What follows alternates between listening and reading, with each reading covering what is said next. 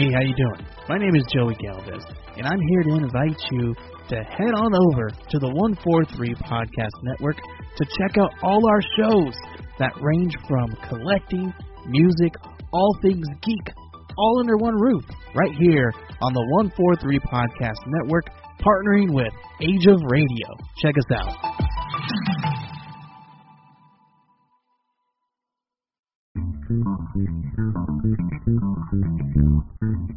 Cheers.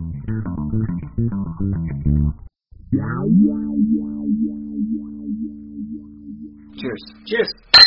Hello, everyone, and welcome to episode 20 of the Cheers Comics podcast, where two of your friends are going to kick back a cold one and talk about their favorite comics of the week, including characters, creators, news, and anything else underneath our illustrated sun. Our show will contain spoilers and may have some adult themes and language some parents might not find suitable for their children. So if you're cool with that, then join me, one of your hosts, Justin Jones, and the spectacled inspector, Brian Wayne. Yo. How's it going, man? Good, man. How are you? Well, it's been a busy week. We gave you guys some extras last week, and Yeah. we're already back. Whew. I've been behind a microphone a lot, man. I'm enjoying giving you guys our thoughts on stuff that you, I would hope to have some sort of interest in. As you know, I don't really watch a whole lot of things. It's just not my choice of medium. So Yeah. I really wasn't hyped up for Alita. I knew it was a thing, but Yeah. after listening to you and Mason, I I, I wanted to see this film now. It was good, man. I suggest everybody see it. But that's what we talked about a couple days ago. Let's get on to officially episode 20, man, where the numbers are Yeah, Cool. milestone. Yeah, here we go. Episode 20. Uh, oh, what are we drinking this week? We are. It was my turn to pick. Unfiltered wheat beer. It's a classy name from Boulevard Brewing Company. Good. It is good. It's a. Uh, it's an unfiltered wheat beer, and it is from Boulevard Brewing Company. All right. uh, it's a cool can, is what it is. It's black and gold, and I can't read anything on it because it's open. And if I Kansas City, Kansas Missouri. City, there we go. Okay, Yeah. right on. So shout out to Kansas City for Yeah, thanks for the good beer. yeah, man. Maybe they'll give us some views on Podbean and light up that map. We don't have Kansas lit up yet, so we're drinking your beer. You can listen to our podcast. Exactly. Yes, uh, free advertisement, all for nothing, because we like stuff. We do. Um, ba ba ba da ba da. What kind of news you got? News. Oh man, you shot me an article and I immediately giggled as soon as I saw the the title. Yeah. And then I saw the source and I was like, oh yeah, that explains it.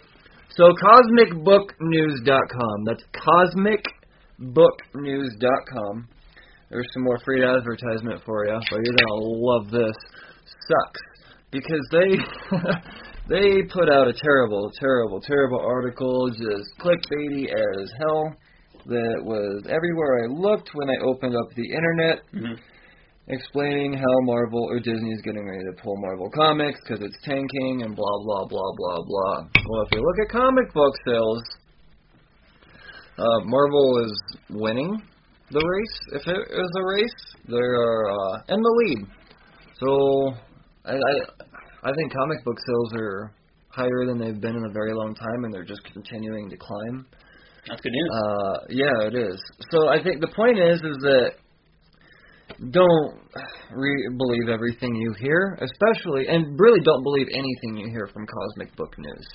The site is pure clickbait.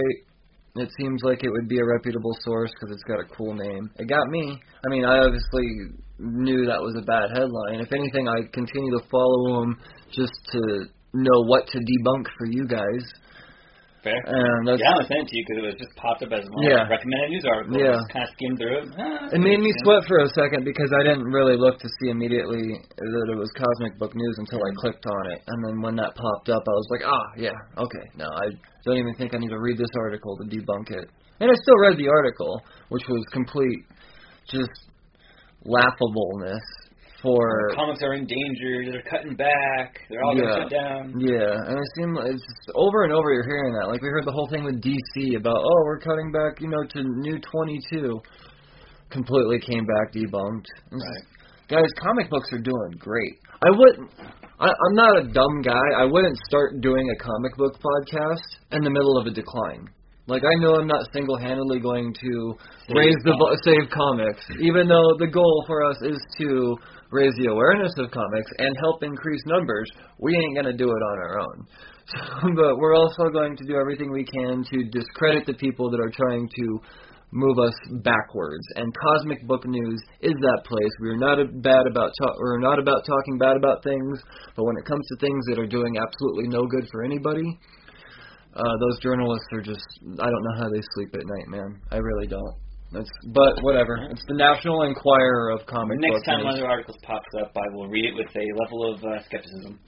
As well, you should. Uh, the other piece of happenings, uh, I think it was just announced today. The Mike Deodato Jr. is leaving Marvel after 20 some years. What is it, like 26 years, I believe? It's a lot of years. It's a lot of years. And he's going to, his last project for Marvel will be something extremely exciting. And that's going to be the Savage Avengers, which is just a massive, I mean, it's Uh, feels like a fun team. Conan, Venom, uh, Wolverine, the Frank couple Castle. of Frank Castle. It's good stuff, man. And a couple. It looks like Elektra's on there. Yeah, good stuff. But that's going to be his last, his farewell after 24 years, and he's going to start. But he's not retiring from comics. It actually gets. This is good news because now he's going to start working on creator-owned shit. That's awesome. I'm excited to see what he comes So, up with. Yeah, man. This is anytime a big name that's been tied to a publisher like that steps away to do creator-owned stuff. You know, it's that stuff's been brewing up for 24 years. Man. Right. He's got 24 years of stories that he's been holding back Yeah. because he doesn't want Marvel to sniff around. The whole now. cabinet of unused ideas. Oh Yeah, my yeah. gosh. So that's that's great news. That is great news. But I think that's really all the news that I'm going to talk about. Uh, oh, we got some giveaways happening. We're almost to the 100 followers on the Yeah, Twitter. thank you guys. That's awesome. Yeah, man, it was a big boost last week. We didn't expect it to get there this quick. We're not going to lie. We Our were biggest weeks. very humbled. It is our biggest week. Very, very, very humbled. Uh, so with that being said, we've got a few more, and we have the details on Twitter and all that. But we're giving away the signed Chuck Palahniuk Fight Club Three Number One variant. And it's even got the little doodle on there that I asked from to draw, and he did it for free for me. But I'm just going to give it away to you guys because we truly, truly appreciate your stuff, and we have lots of other giveaways too. And uh, we'll talk more about it at the end because I don't want to spoil it because it's all going to tie into this in a very well thought out manner. Just kidding. It just came to me how cool I could tie all this in. So I'm not going to talk about it yet. But there's more giveaway talk to come. All right. We're not done giving, baby. We're not done giving. Anything else before we dive into some delicious books? Uh, no. No, I think. And do you have anything else?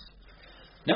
All right. Well, this is the overview for a portion of the books that were read that were released on February 27th. There's a lot of books out. There was a lot of books, but we kind of trimmed a little bit of fat this week. Stuff that we couldn't really dive into, we couldn't really explain, just Yeah, it would be straight, stuff just we like couldn't really chew on. yeah, yeah, exactly. Uh, not bad stuff by any means, but at the same time, it's just we got a lot of podcasts, and we don't want to waste any of your guys' valuable time.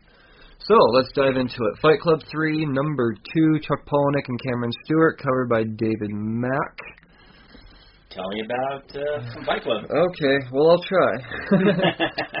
Uh, th- this book is very, very weird. You have to be a detective to read all of this. I don't think we're gonna. I don't think there's going to be any resolution to anything until the last page of issue 12. oh yeah. I really don't. I think in the meantime it's going to be a complete mind fuck. It's how Palahniuk rolls. I, I've come to that conclusion. I have faith in the story. Reading this book month to month is becoming. after just two issues, I'm I'm a little overwhelmed. Yeah, and I I've, I- I've heard. Sounds like a good trade book. well, and, but here's the deal: is it's not a good trade book. And uh, No? Palahniuk came out to explain why you don't wait for this book in trade. When I had the chance to meet him a couple weeks ago, I I actually asked him, you know, uh, a couple of questions, and with that, some answers came out to explain the marketing tactic with this book. Mm-hmm.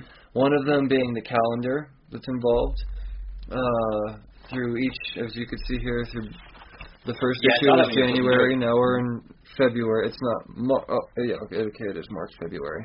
Um, Dark Horse will f- put out their first ever calendar. And it's going to be based off the pages of the issued release book. But more importantly, is on the inside cover of every book we have this segment called Ask Misinformation. Mhm. Now, at first glance, you look at it and you're like, well, this is just random as shit. This is just about some very, very bitter human being of a journalist that's just shitting on humanity and is just very, very jaded and just all about, oh, this seems like something Project Mayhem would do. Uh, I said, okay. Fuck. Something might have just dawned on me. I don't know. There's just so much. I, I read this book three times, just like I read issue one five times, and I feel I feel stupid after reading these types of books. But the, my point with the misinformation part was, is apparently as irrelevant as both of these have seemed so far through the first two issues, Yeah. Has come out to say that in the trade they, they will not be featured in this, and this is a key key part to piecing the whole story together. Oh.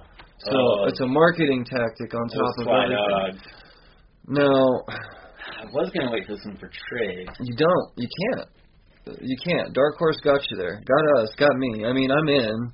I'm I'm a forever follower of Fight Club. All right, Dark Horse, you, you hear this? This is the sound of you got me. yeah. All right. But yeah, no, it's uh. So there, there. I do have some frustrations with how they're going about doing this, but at the same time, you got to realize it's Chuck Palahniuk. You're not familiar with Chuck Palahniuk. I'm slightly familiar with Chuck Palahniuk. I know this dude's writing is as unique as it comes.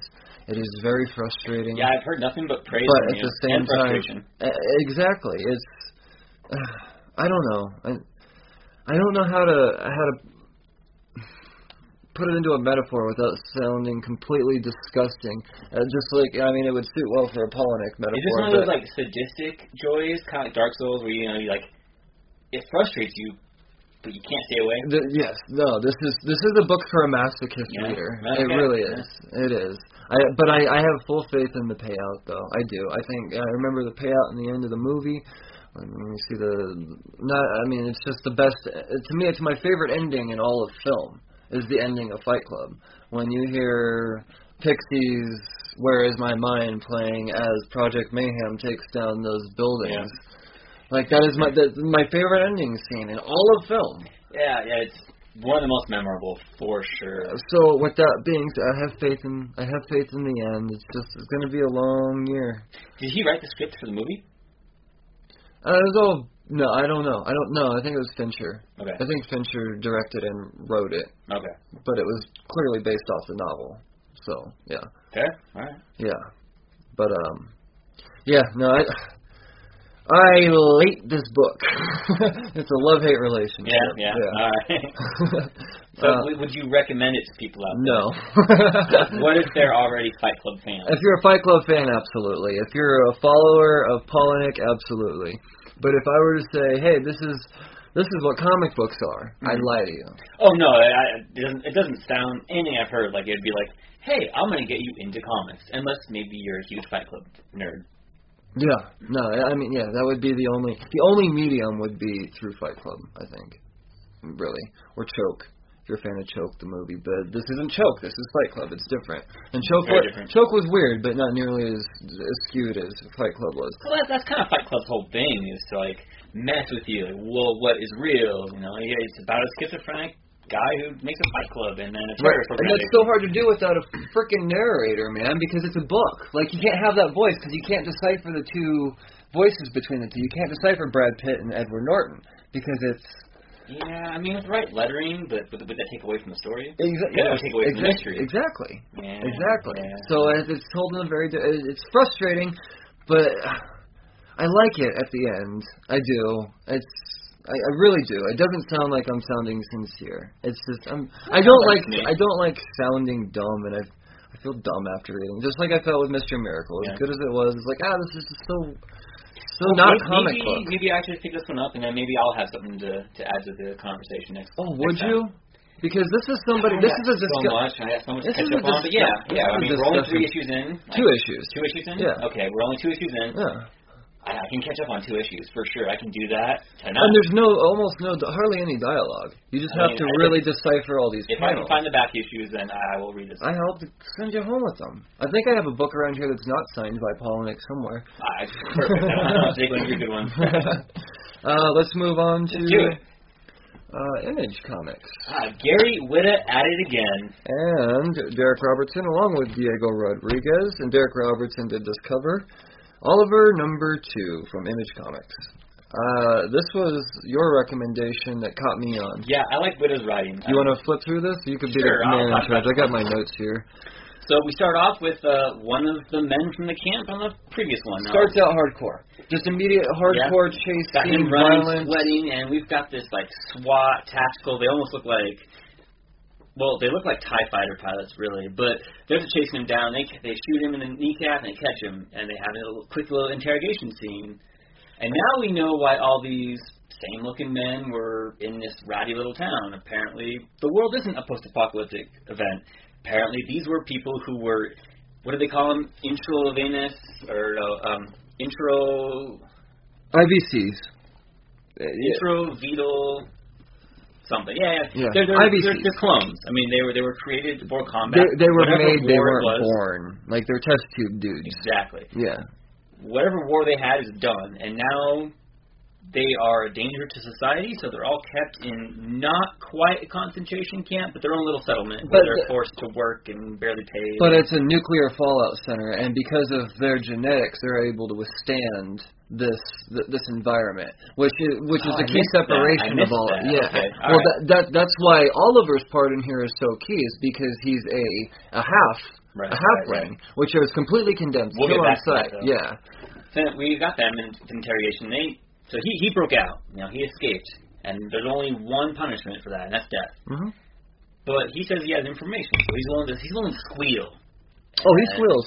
Oh, and then they like, oh, and he's got the chip in him, and No, like he cut that out. Yeah, Yeah, well, yeah. yeah. So, long story short, they have uh, a quick conversation. Apparently, he spills the beans about Oliver. Oliver, as we now find out, is a half breed. He is half IVC with a with a normal human woman. This is two year. This take this issue takes two years after the first issue. Only two years. He's already full grown man. So, some some kind well, of like a young man, but well, I mean, he's, but it goes to show looks that he is. about eight, 17, 18, like that. And he was like seven or nine in the first issue. right, right, So I mean, it's in two years he's aged like eight years. right. So you automatic like by then timing that out, you realize what's He's up with growing this way kid. too quickly. Yeah. Well, now we found out that maybe that's part of their genetic coding for these, these. You know, if you have to pump out weapons, you want them to be ready quick. Yep. So, apparently, they have a little dialogue because Oliver decides to shave his head because he looks like everybody else. Okay, so Prospero is pretty much the guy that is allowing Oliver to still be alive. Because normally Yeah, what that's his they do, figure in this whole it, it's his it's his father figure. Normally, what happens is, in the last issue, Oliver overheard uh, Prospero talking to another one of these IVCs about how they should have dumped him in the river like they do Not everyone else. Oh, but it's also referred. It, it's also on the the right when the other guys are saying that. Yeah, yeah. So he refers to that conversation on how he had heard that and blah blah blah. So with that, he um, now Oliver is older and he's talking to Prospero and he was like, "Well, where's all this? You know, where how are we eating every day? You know, like I want to know what you do for work." Yeah, what do you do for a living? Yeah, and he was like, "I don't think you want to know." And he was like, "Nah, I want to know." You He's like, "You could ne- you could never come. I mean, look at your pretty hair and like." So he just goes and he shaves his head. He's like, "Now I look like one of you." Like because they're all they're all bald. They're all like they're clearly all uh, genetically modified. clones. I mean, I mean, I, yeah, they, he might come out and have a more elaborate way to call them, but yeah, they're clones. yeah. But at the same time, they still have some some distinguishable features from themselves. Uh, missing eye and scars. Yeah. Yeah, it's yeah, based off scarring pretty much. But Yeah. that's cool. That's a cool thing that I enjoy about them bringing clones in. You could still distinguish clones apart from a each lot of the people do kind of just blend in the background, but the the ones they really want to introduce you who have an impact, yeah. Key to character design. Similar, I mean they're distinguishable. Key to character design. All right, So so, yeah. anyway, so he does shave his head, and he goes to work at the factory with him. Oh, and this is when it gets With dope. his father figure, Prospero. The most iconic moment in Oliver Twist, the story of Oliver Twist. Right, right. So they're working hard, and they get back to the table, and they're they're eating for their lunch break. And one of the guys comes back with an empty bowl. Uh, dis- dis- dispenser jammed again, and he's like, "Well, why don't you just go ask them for more food?" He's like, "No, no, we don't do that." So he he grabs an empty bowl and stands up and starts walking over to the big, burly, muscled out uh, BDM kind of guy. Please, sir. Yeah, yeah. Like, Excuse me, sir. We want some more. And, you know, he's like, what did you say? We want some more food. And this guy, you know, is about ready to kick his butt. But no, he hits the guy that doesn't. Well, another guy comes up and Yeah, like, please, sir. right, yeah. You know, he doesn't know what he's doing. Bam! But Eat it. him with the, the end of his rifle, and uh, there's a little battle that ensues. Well, Oliver reacts and he And just takes down the. He doesn't just beat down his guard. kid. I, I, He killed him easily. yeah, he just whipped his gun, fought him, and got his arm cut, and still just annihilated this dude. Prospero and his buddy gets him out. He's like, "We gotta get. Well, this is not shit." Yeah, I mean, like, and that's pretty much kind of where we're left I off. love this scene where you know he's being choked out by the guy, and his eyes are glowing red. Mm-hmm. Oliver is uh, he's a warrior, man. Oh, and there's also another reveal that his mother didn't die. His mother's still alive Right, somewhere. right. So he he's Oliver is told to run home and that they will deal with it. They see you see their, them dragging the body of this uh, the guard away. And Prospero gets home and they're having this conversation. You know, like, well, you know, does, does your arm hurt? Yeah, a little bit. Hey, it's already healed. That's not natural, like even for us. And they have a conversation, and Oliver says, "Hey, so you do you want to talk to me about what happened? You know, if I say I didn't uh, hear you, are you still going to keep lying to me, or do you still think you should throw me in the river? And so he starts spilling the beans. Like, yeah, you came here. You know, your mother brought you here because you weren't supposed to happen. You are not allowed to be in the outside world. This is what we are. And he shows him his chest, and he's got a, a four on it. You know, he's Generation Four. Well, Oliver, you know, pulls down his shirt, and he's got this like tattoo-looking thing on his chest of a five, Roman numerical five. Oh yeah, The they version five, which is the latest and greatest, the, the meanest and most dangerous of the of these IVC uh, clones. Then they have a few kind of conversations like, well, your mother didn't die. She left you a note. When we came back to find her the next day, she was already gone. She left you a note. Table flip. You know why I've done what I've done to protect you. You might not have to agree with it, but you know what I, why I did it. Before you storm out of here and damn your mother, know why she did it. And Oliver takes the note, but he ain't having it. Nope, He fire. throws that note right into the And right into the fire. fire. And he storms off. He's he's angry. He's you know an angry young man. Yes, he is. That's that's the end of it. So, Oh, they grow up so fast. they really do. Two weeks, man, or two months, and man, already so old. Uh, this book's dope though. I'm really. I didn't think that I would like an uh, a Charles Dickinson ad- adaptation, especially of like Oliver Twist. Not gonna lie, I never really gave a damn about the story. But when you when you give put a twist on it, no pun in twi- intended. It uh this particular twist is uh it's delightful. Like I said, you know, And then, you got Rob Derek Robinson though. Like I already told you my infatuation with that dude. Fair, fair. And I've got Gary Whitta. You know, I, I'm a big fan of his. And Yeah. you throw in a classic British story, and let, Charles and let him have a good fun with it. Hmm. Yeah. So far, it's paying out. I, I'm enjoying this. If you guys haven't read Oliver, go read Oliver. It's awesome. Indeed. Moving on, more Image Comics. El hombre de helado número 10 son las Image Comics. Why did I do that in Spanish, you may ask? Because this book is in Spanish! Sorry, I didn't mean to scream in there, but this book is in Spanish. I had to learn Spanish for this book, and it straight up says in the title page, did you read this? I did not. No. Okay, good. Um, because you would have had to have learned Spanish. And I'm not kidding. Need help with Spanish? Google Translate works like a charm, is what it says. Oh, the All right. dicks. So, you know, ironically, this is the book I chose to talk about Ice Cream Man because I realize this is a series of one shots. Mm, That makes this so much more. Okay, I don't have to worry about what's going on here. okay. This is this is cool. Uh, I guess one through eight does have a tie-in somehow, Mhm. but um, overall it is a series of one shots. Okay. Number nine was the cowboy one. I was like, I don't know what to say because I'll feel stupid because I don't know what's going on. Doesn't matter. It's a one shot. This one here, another one shot. This is cool though. So this takes place in Ciudad Juarez, Mexico, in 1919, and we have. And I'm not. The the the first few pages of the majority of this book is actually in Spanish until you get about. Well, I guess it felt like forever because I had to retype everything in the Google Translate. So you get about the fourth page in, and finally, you know, we get one of the characters going, "Speak English," and I was like, "Oh, let's just do that now. so they do. But uh they wanted to definitely it sounds so much worse. I mean, I'm sure that was a lot of work having to type all that in, but It I thought really this whole is. thing was in well, what what makes me mad is at first I was like, oh, I remember a little bit of Spanish. I bet I can get through this. No, these are all the words I didn't remember. Right, right, and you can't like when you're putting in the Google Translate, you can't just like take out the parts you don't know. Like you have to put it all in there, otherwise the context doesn't work well. definitely, so yeah, yeah, no, it's I. So you've mastered the language. W- At this point, you don't need Google Translate. Yeah, yeah. Uh, I actually got the variant cover on this too. I didn't realize this is a dope cover. So, oh, let me shout out to W. Maxwell Prince, Martin Morazzo, and Chris O'Halloran.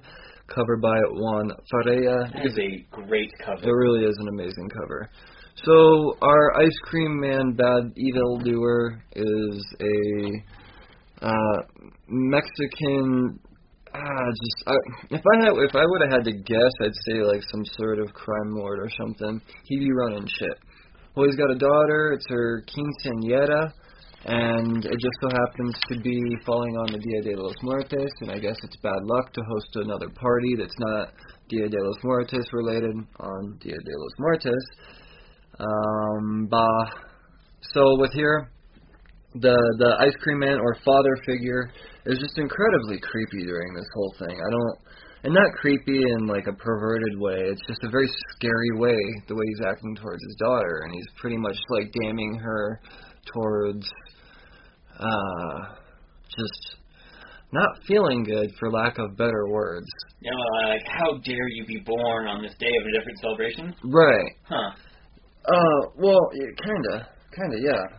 So I'm not totally certain, but the the more important part of the story is that she has this secret boyfriend Mhm. who's this Texas cowboy Yeehaw. and comes up to save her. And when he goes to save her, uh, the, the the father figure, ice cream man, steps in and he ends up killing him.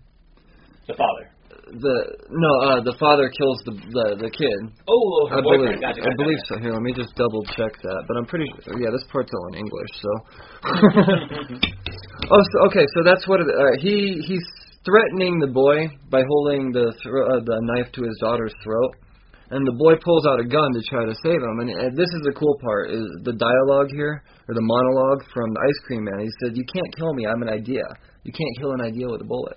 So the kid shoots him anyways, and he like backs off or whatever. And when he uh oh man, that's good. The the the girl goes to run to the kid and Her boyfriend, yeah. right, her boyfriend and then Ice Cream Man gets up in a sadistic way, look stabs the kid and at this point you get the dying moment of whatever and the, the even like then you get the Romeo and Juliet side. Like you see the the kid and it's dead he's obviously dead, walking in the afterlife and he opens the door and the girl's there. Just like, oh I couldn't blah blah I blah could with go it. on with that. To me, Yeah, more of so yeah, so it's it's a Mexican Romeo and Juliet without the the the, the family feud and all of that. But it's uh it was enjoyable. I, it was at first I was taken back. I was like, are there did I did I get a misprint here? But as soon as it said Google Translate works well, I was like, oh, what did you? Do? I got so much to do, guys. but I. well, hey, thanks for champing through that, man. That sounds like a But I grinded it out, and I feel much more confident talking to you folk about Ice Cream Man now. I am waiting for one through eight to come out and trade because after Me too. set I wanna pick it up. nine and ten is crazy and is weird and obscure and different from each other they were. It shows that W. Maxwell Prince can create the same character over and over and put him in a different environment and setting and make the character continuously interesting. Right.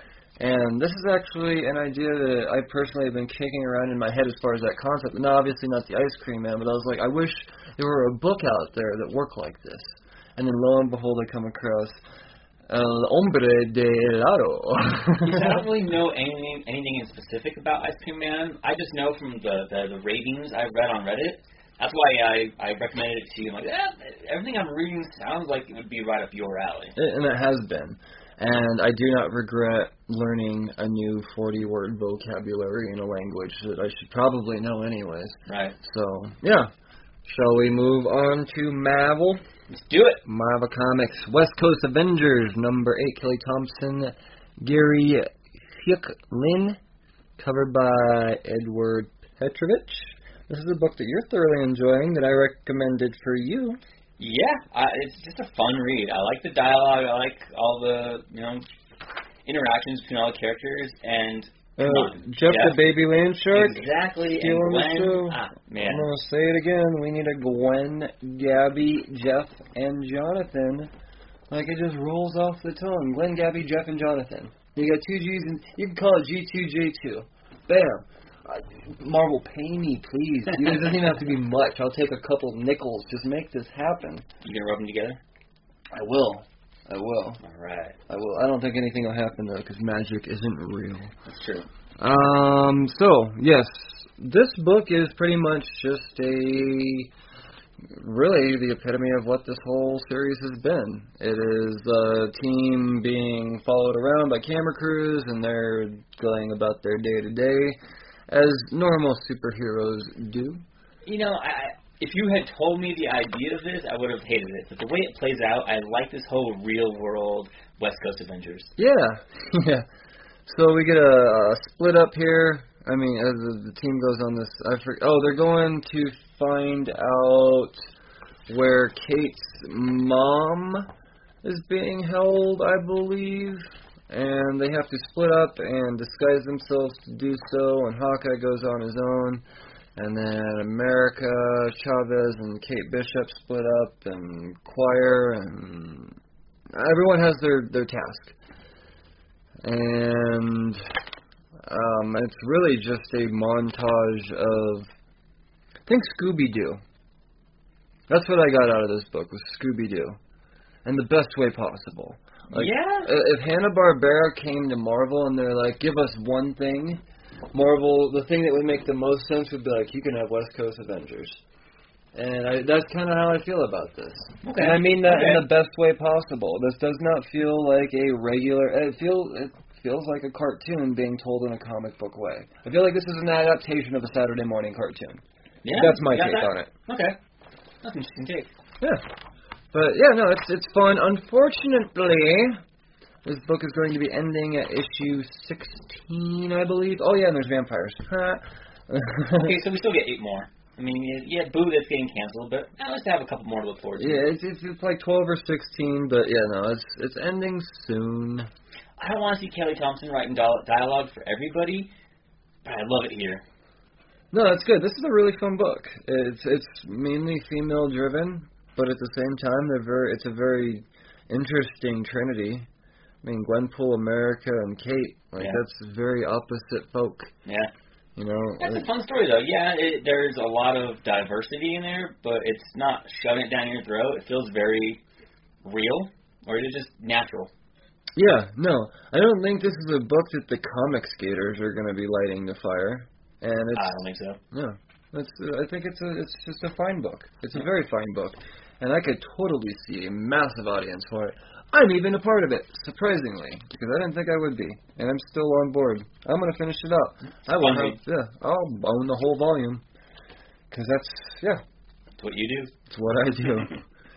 uh, yeah, Daredevil. What about number two already? Number two, legacy number six fourteen. Sweet. No Fear, Part 2. Chip Zarsky, Marco Checchetto, and Sunny Gho. Julian Totino Tedesco. Oh, that's a warm up word for you. Yeah. On the cover, this cover's been. Oh man, it's a good cover. Don't know how to explain this book other than this is exactly what I would hope would continue out of the previous Daredevil story. It left off last time, everyone was under the belief that Daredevil had killed a guy. Daredevil don't kill no dudes. Daredevil didn't kill a dude. This guy, uh, Cole, has set out to find Daredevil. His detective Cole, I mean, and he goes to Fisk to help him find out. Um, Daredevil seems to think, or his first reaction is, well, Fisk is setting is setting this whole thing up, Right. and you can, you're led to believe that at the end. Yeah, of- that's a knee jerk reaction. Yeah, sure. uh, yeah, at the end of issue one, you told it's kind of like the cliffhanger, but it turns out, there's somebody else behind all of this, and I don't think we know yet, right? They don't reveal that, do they? I don't remember. No. I read the last one, but I didn't read this one. Didn't get around to it this week. Yeah. No, no, there's somebody else behind all this, and while Daredevil's trying to figure it out, Detective Cole's like, ah, I knew it was you, Spider-Man. I mean, Daredevil, and he shoots him. and so Daredevil gets shot. This poor guy is just getting. Dude, I'm telling you, some bulletproof armor would do this guy a world of good. Some Heck truck-proof armar, semi-truck-proof armor would weapon X serum, something get this guy a damn superpowers. other than blind sight. yeah. He's gonna get some cosmic abilities in uh, War of the Realms. But in the meantime, this poor guy, uh, Matt Murdock's taking a damn beating, and this is very, very uh, synonymous with how I feel like the show sh- would be continuing on. To be honest, it's a very gritty, dark story, as Daredevil should be. A Matt down on his luck. To this is, you know, Hell's Kitchen is very like Gotham-like. Oh yeah, that's a very fair comparison. Yeah. Uh, and that's at least that's it's Chip Zarsky. Zarsky. Sorry, I'm never going to be able to pronounce that correctly. At least gives it that tone. And Marco Checchetto draws that tone. I can't praise that dude's pencils enough. I think he's the greatest thing to grace Marvel in the last two years as far as pencils go. When he did with Old Man Hawkeye, it was next level. I know you're a huge fan. Yeah, and now that I know he's getting an ongoing, and it's Daredevil of all, like, Yeah, maybe I'm just boy. automatically biased and love this book no matter what, just because, like I said, Checchetto's pencils are godly. But other than that, I mean, even Chip Zarsky, he's a legend. He's a he's a comic book legend. To get this title, this is just a match made in heaven. And this this isn't anything extremely heavy for a story. There's no weight that's been happening. This is Daredevil just okay. I'm Daredevil again. Got to be the best Back me. I could be. and Do this tactfully. Let everybody know I'm about. Whoops, I slipped because naturally I would slip. I just got out of the damn hospital by getting hit by a truck. Yeah. So it's very believable. You know, Oh, it's, sure. it's very believable. He doesn't jump out the hospital window and pull the IV from him and he's flipping around like frickin' spider. No, the dude's like slipping off ledges. You and, learned to walk again. yeah, exactly. So, very, very well done book. Very well done. I, I'm excited for it to tie in with some new characters. I'm not gonna lie. Uh, I'm already waiting for the Frankie Castle. Yeah. but that's just the Daredevil I love is Frank and Daredevil. But yeah, let's let's move along. More Avengers, No Road Home, number three of this ten-part weekly series, Legacy number 710, and the Avengers line. Written by Al Ewing, Jim Zub, and Mark Waid. Art by Paco Medina, Juan Vlasco, and Jesus Aburtov. The cover by Yasmin Putri. Who that green dude on the cover? That's Nightmare. We'll talk about Nightmare. Did you read this? I did. Cool. I know that you were a little overwhelmed when you found out it was week or 10, 10 issues weekly. I thought you were going to drop it. Marvel event, yeah. yeah. Oh, buddy, the event, the Marvel event is.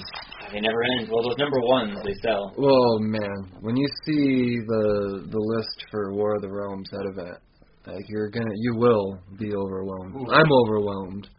I think just in War of the Realms numbers alone in Marvel in the month of May, Mm-hmm. 115 bucks in books. Just in War of the Realms events for Marvel. Right. That doesn't include the other 75% of Marvel titles I Right, subscribe to, on top of all of the indies in DC. Yep. So May gonna be expensive, and I do believe that this event is going to run for a couple of months at least. Oh, so I would yikes. just get used to. Pucker up. Oh, I'm ready. I'm ready. Um, and at some point, I'll let you know where you could find a full detailed review of my own about that event. But in the meantime, let's talk about all the leading up stuff. And Avengers No Road Home apparently is going to heavily, at some point, tie into all of this. So, let's talk about it. So Rocket wakes up from uh he's he's he's like being operated on like this horrific type of uh I don't know setting. What's the word I'm looking for? But this robot dude, he's got the lasers on him and Yep. Yeah, fighting his way out of his own personal nightmare. yeah, and then then you realize, uh, okay, and He then Rock, out and finds the Hulk choking out Clint. because that's where we left off in the last issue. Because Hulk's just telling Clint like, "Oh yeah, nah, come with this. Just don't be alone." On account of I remember how you shot me in the frickin' brain. Yeah. And then they had that moment in the end, and then Rocket saves the day, kinda. Put him down. Yeah, but uh, uh, for whatever reason, Hulk listens because he did also say that when we're alone, they're not alone. Well, and So- Hulk, you know, obviously smarter than he lets on. He's like, well, someday you'll be in a, a real hospital. Clint's like, wait, a real hospital? This isn't a real hospital? Count your fingers, smart man. Yeah, because he was like missing fingers. It and was what- a thumb. Yeah, Yeah. yeah, and they back now. And yeah, so then it indicates this is all a uh, a uh, nightmare. And then this guy shows up named Nightmare. That's suiting. Who'd? Uh, he's he's he's a guy in green on a uh, dark mare. Know, a fiery horse. Where do they come up with this stuff? and then it switches over to the other portion of this new Avengers team where we've got Spectrum and Vision and Hercules and uh, Wanda who just had her eye holes poked out. You realize that that whole doing wasn't to make sure Wanda can't see. It made it so that She is now the eyes of Nyx. Nyx can see through her. You know, We get an introduction to the the children of hers that were mentioned in the previous issue. yeah, they're at this like cosmic knowledge library, and they're talking to the librarian, and they want answers. They they want to find this MacGuffin, and well, kind of find out there was a crystal of what was it called? Crystal of no tomorrow or something like that. Something like that. And you know, that's what they're looking for. But Scarlet Witch is able to see that. Isn't so? That's not one of Nyx's shards that were separated out. I think it is. I think it is. I Okay, can't so remember. all of the shards have their own specific name. Is, is Yeah. that what I'm getting? seems to be. Okay, well, seemingly they can't just call them black and blue and green and yellow. Okay. so what was the name of this one that you said? I think they're all called the same thing. I think they're the shards of. Uh, Oh, oh, okay. Uh, yeah, I just got soul shards here, but okay. Yeah, we'll go with it. Yeah, soul shards is just so much easier. Yeah. So yeah, carry on. Soul that, that's how we find out that you know Wanda's eye is the eyes of Nyx because as soon as she sees that, these other two goons of Nyx pop in and oh, thanks for telling us where it's at. We got it from here. Yeah, we meet one uh one of the yeah her son's Hypnos. Is uh he's a sleep guy, and that ties into Nightmare's whole thing. So there's some sort of like positive negative magnetism what they're working. Yeah, so somehow things don't work because those two are button butts. So yeah, yeah, for lack of words, there's a lot of. There's no way to tell you what's going on here without telling you the story. Yeah. So Well, we we do have this. What seems to be a battle between Nightmare, Clint, Raccoon, and Hulk. But oh, comes to find out, Nightmare actually needs help because he's not as powerful as he thinks he was, and he needs their help to protect the shard or get it at least away from his realm because he knows he ain't gonna win that battle. You're right. And then we reveal that in the library the shard was closer than they thought. Yep. The the librarian was Had it hiding under his beard, under his his beard. And then when Scarlet Witch, quote unquote, sees that, you realize, and then Nick sends her two other goons by the names of uh, Apate and Dolos, and they're the gods of deceit and trickery. Mhm. So they come uh, Tweedledee and Thing One and Thing Two and up all up in there, throwing knives and whatnot. Who gets stabbed? Uh, Hercules gets stabbed. And it And makes him rage. Oh no, he's a mad Because what was it, like the, the blades of deceit or lies or something like that? Something like that, Yeah. And I was like, oh, now I see. The Avengers failed to save Olympus, so I will kill them and bring balance. Yeah. And next issue. yeah, that's where it leaves off. It was a strange issue. I I mean, it, it's carrying on with the story just fine. Yeah. I just have no idea where they're going with this. Bring on Conan already, damn it! I know it's coming. So. How many do you think you got? I a mean- little while to wait still. Yeah, we got like three or four more issues, I think, in this before Conan. Because he's going to join in this. Like, this is the series to jump on if you want the first appearance of Conan as an Avenger. It's going to be in this series. So I just don't know when. I just can't wait to see the dynamic with Conan and Hercules. Well, let's uh, keep this rolling. We're moving pretty quick right now. More Marvel Superior Spider-Man number three, Legacy thirty-six. Christos Gage, Mike Hawthorne, Wade Von Grawbadger, and Jordie Bellaire. Covered by Travis Terrest. So, have you been reading Superior? I have not. I fell off that man bandwagon. So through three issues, I can say I was borderline announcing this. I may have unofficially announced it, but I can officially say that of the abundance of Spidey titles, Cosmic Spider-Man is my favorite now. It is a cool version of Spider-Man. Cosmic Spider-Man. Um, I mean Superior Spider-Man is what I mean to say. But in this book, we get Cosmic Spider-Man. How's that happen? Well, he took a piece of Terrax, who's the bad guy, what he is fighting, Mhm. has been. You know, I don't think I want to spoil anything in this book, to be honest, just because of how much I enjoyed it. Uh, we get a really cool interaction. I don't even think I could explain it and do it justice. The fact is, is that Otto, or I forget what his new alias is, but Superior Spider-Man, yeah, it's Otto. He is a he's a whole different version of Spider-Man with Spider-Man. He's a smarter version, but at the same time, it's he's still got Spider-Man qualities. He's not just a whole different character wearing a spider suit. Sure. Kind of is, but at the same time, you still get the qualities of Spider-Man. hmm I enjoy this thoroughly. Terrax was an OP bad guy, and I like how at first I thought maybe Christos Gage could have wrote himself in a quarter immediately. You know, like he just like kind of brought in like this Thanos type of character right off the bat. Oh boy, yeah. And I mean, I wouldn't go that far, but still pretty freaking hardcore. And he beats him with brains, straight up brains, and teamwork. So, I I I thought it was a great, great, great Spider-Man story that I didn't think it was a type of Spider-Man story that could exist. So what sets this one up above all the other Spider-Man? The uh, dialogue that comes from Otto, it's. I feel I, I I find it a very relatable, and I don't mean to say that I'm the smartest guy. I don't think I'm the smartest guy, but I I have a lot of confidence in myself. hmm So, and I think that's the one thing that this guy really has. Um, not that Peter doesn't have confidence. I just like the way that this confidence is portrayed. Comes off as cocky, but at the same time he backs his damnness up. And it's just cool how he goes about things. He's he beats you with the brain, and I and I I really enjoy. He's got all the the brawn in the world, more than more than regular Spider-Man, hmm and he continues to win with his mind. No. Awesome. And that's what I find the most attractive about any character. All usually my villains. You know, kind of ironic, I guess, that Otto used to be a villain. yeah. So it works that way. That's my taste. It's my taste. It's my flavor. Superior Spider-Man, out of all the books, is my flavor of Spider-Man. So don't stop doing this stuff. Not that I don't love Friendly Neighborhood, which is a completely different version. Sure. And Miles Morales is fun in a very different way.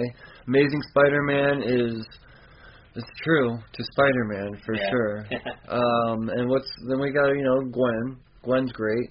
She's that story's still developing. I think it's still on the threshold of uh, into the Spider Verse. I think they're still trying to shake the cobwebs off.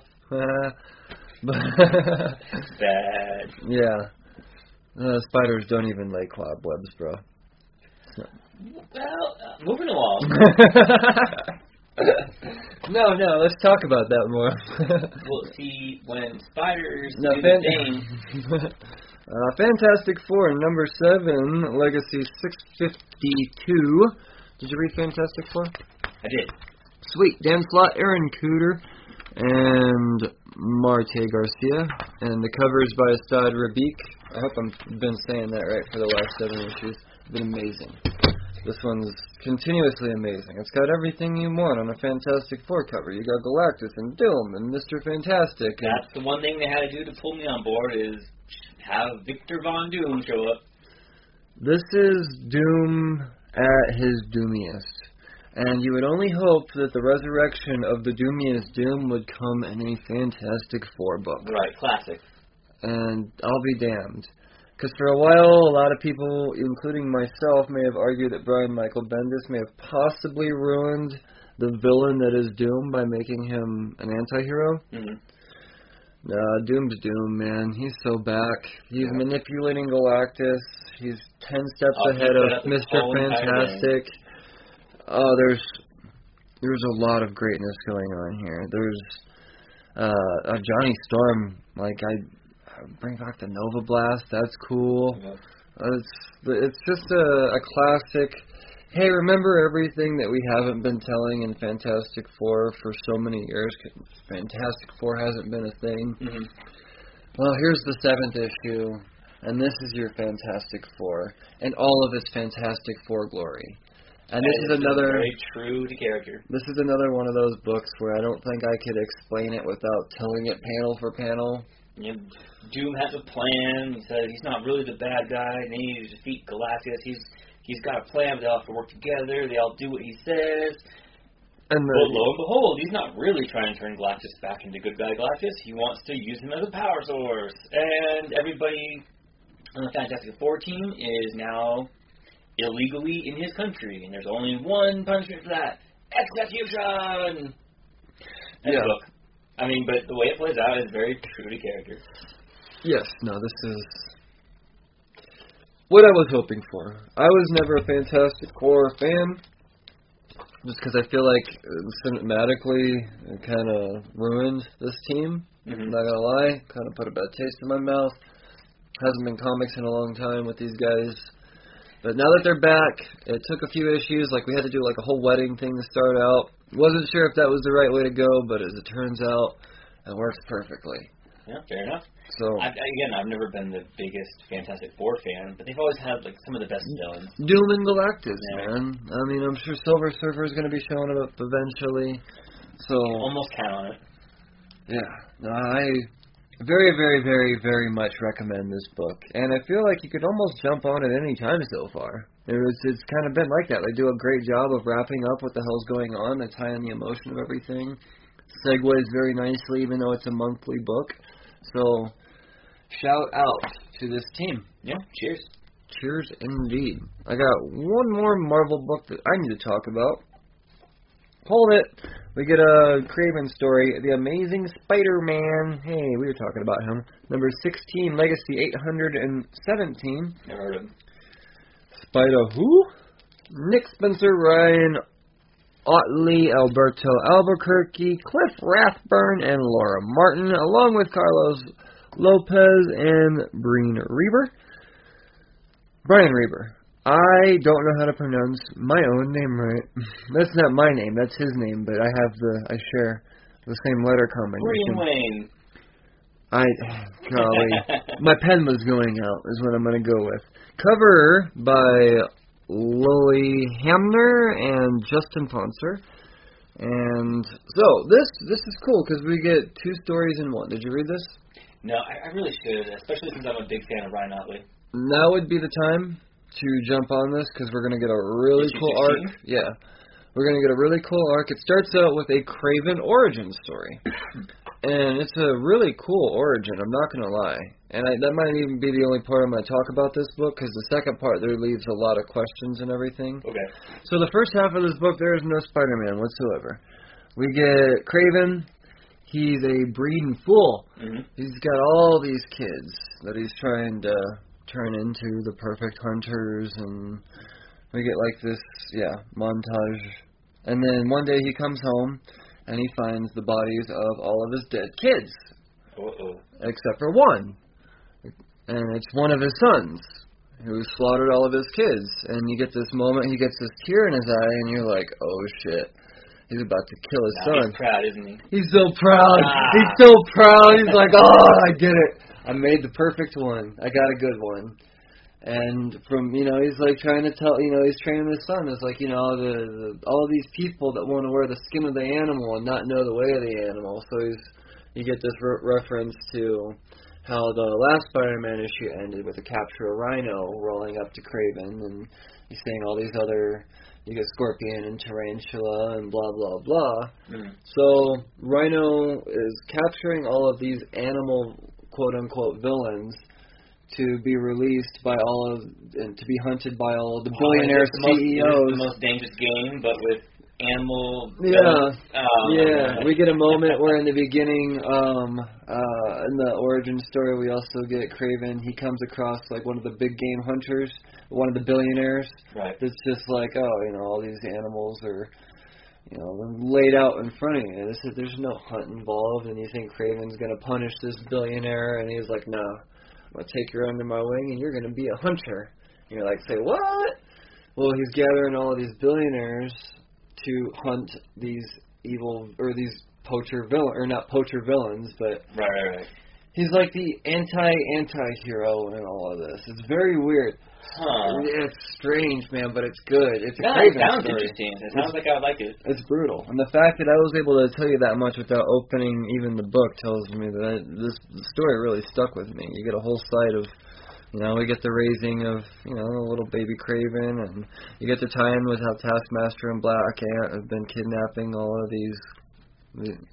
Man. It's it's well I told. mention Taskmaster. Alright, I have to pick it up. Yeah, man. And then it flashes to the second part of the story where we get uh, Lizard Man's son is trying to not be a lizard boy, so he's just trying to be a real boy. And meanwhile, uh, Peter Parker's got the flu, and MJ's trying to give him the the the, the make him better. Jeez, words. And then it kind of goes back and forth to where this this little lizard boy is trying to make himself into the world without, or he's looking for somebody or something like that. It goes into a club, and then he gets exposed by all these people that don't like lizard people, uh, naturally. I'm, I'm sure there's plenty. And then Spider-Man realizes that, oh, I have a feeling I should go to work, and you know, cold or no cold, I gotta go.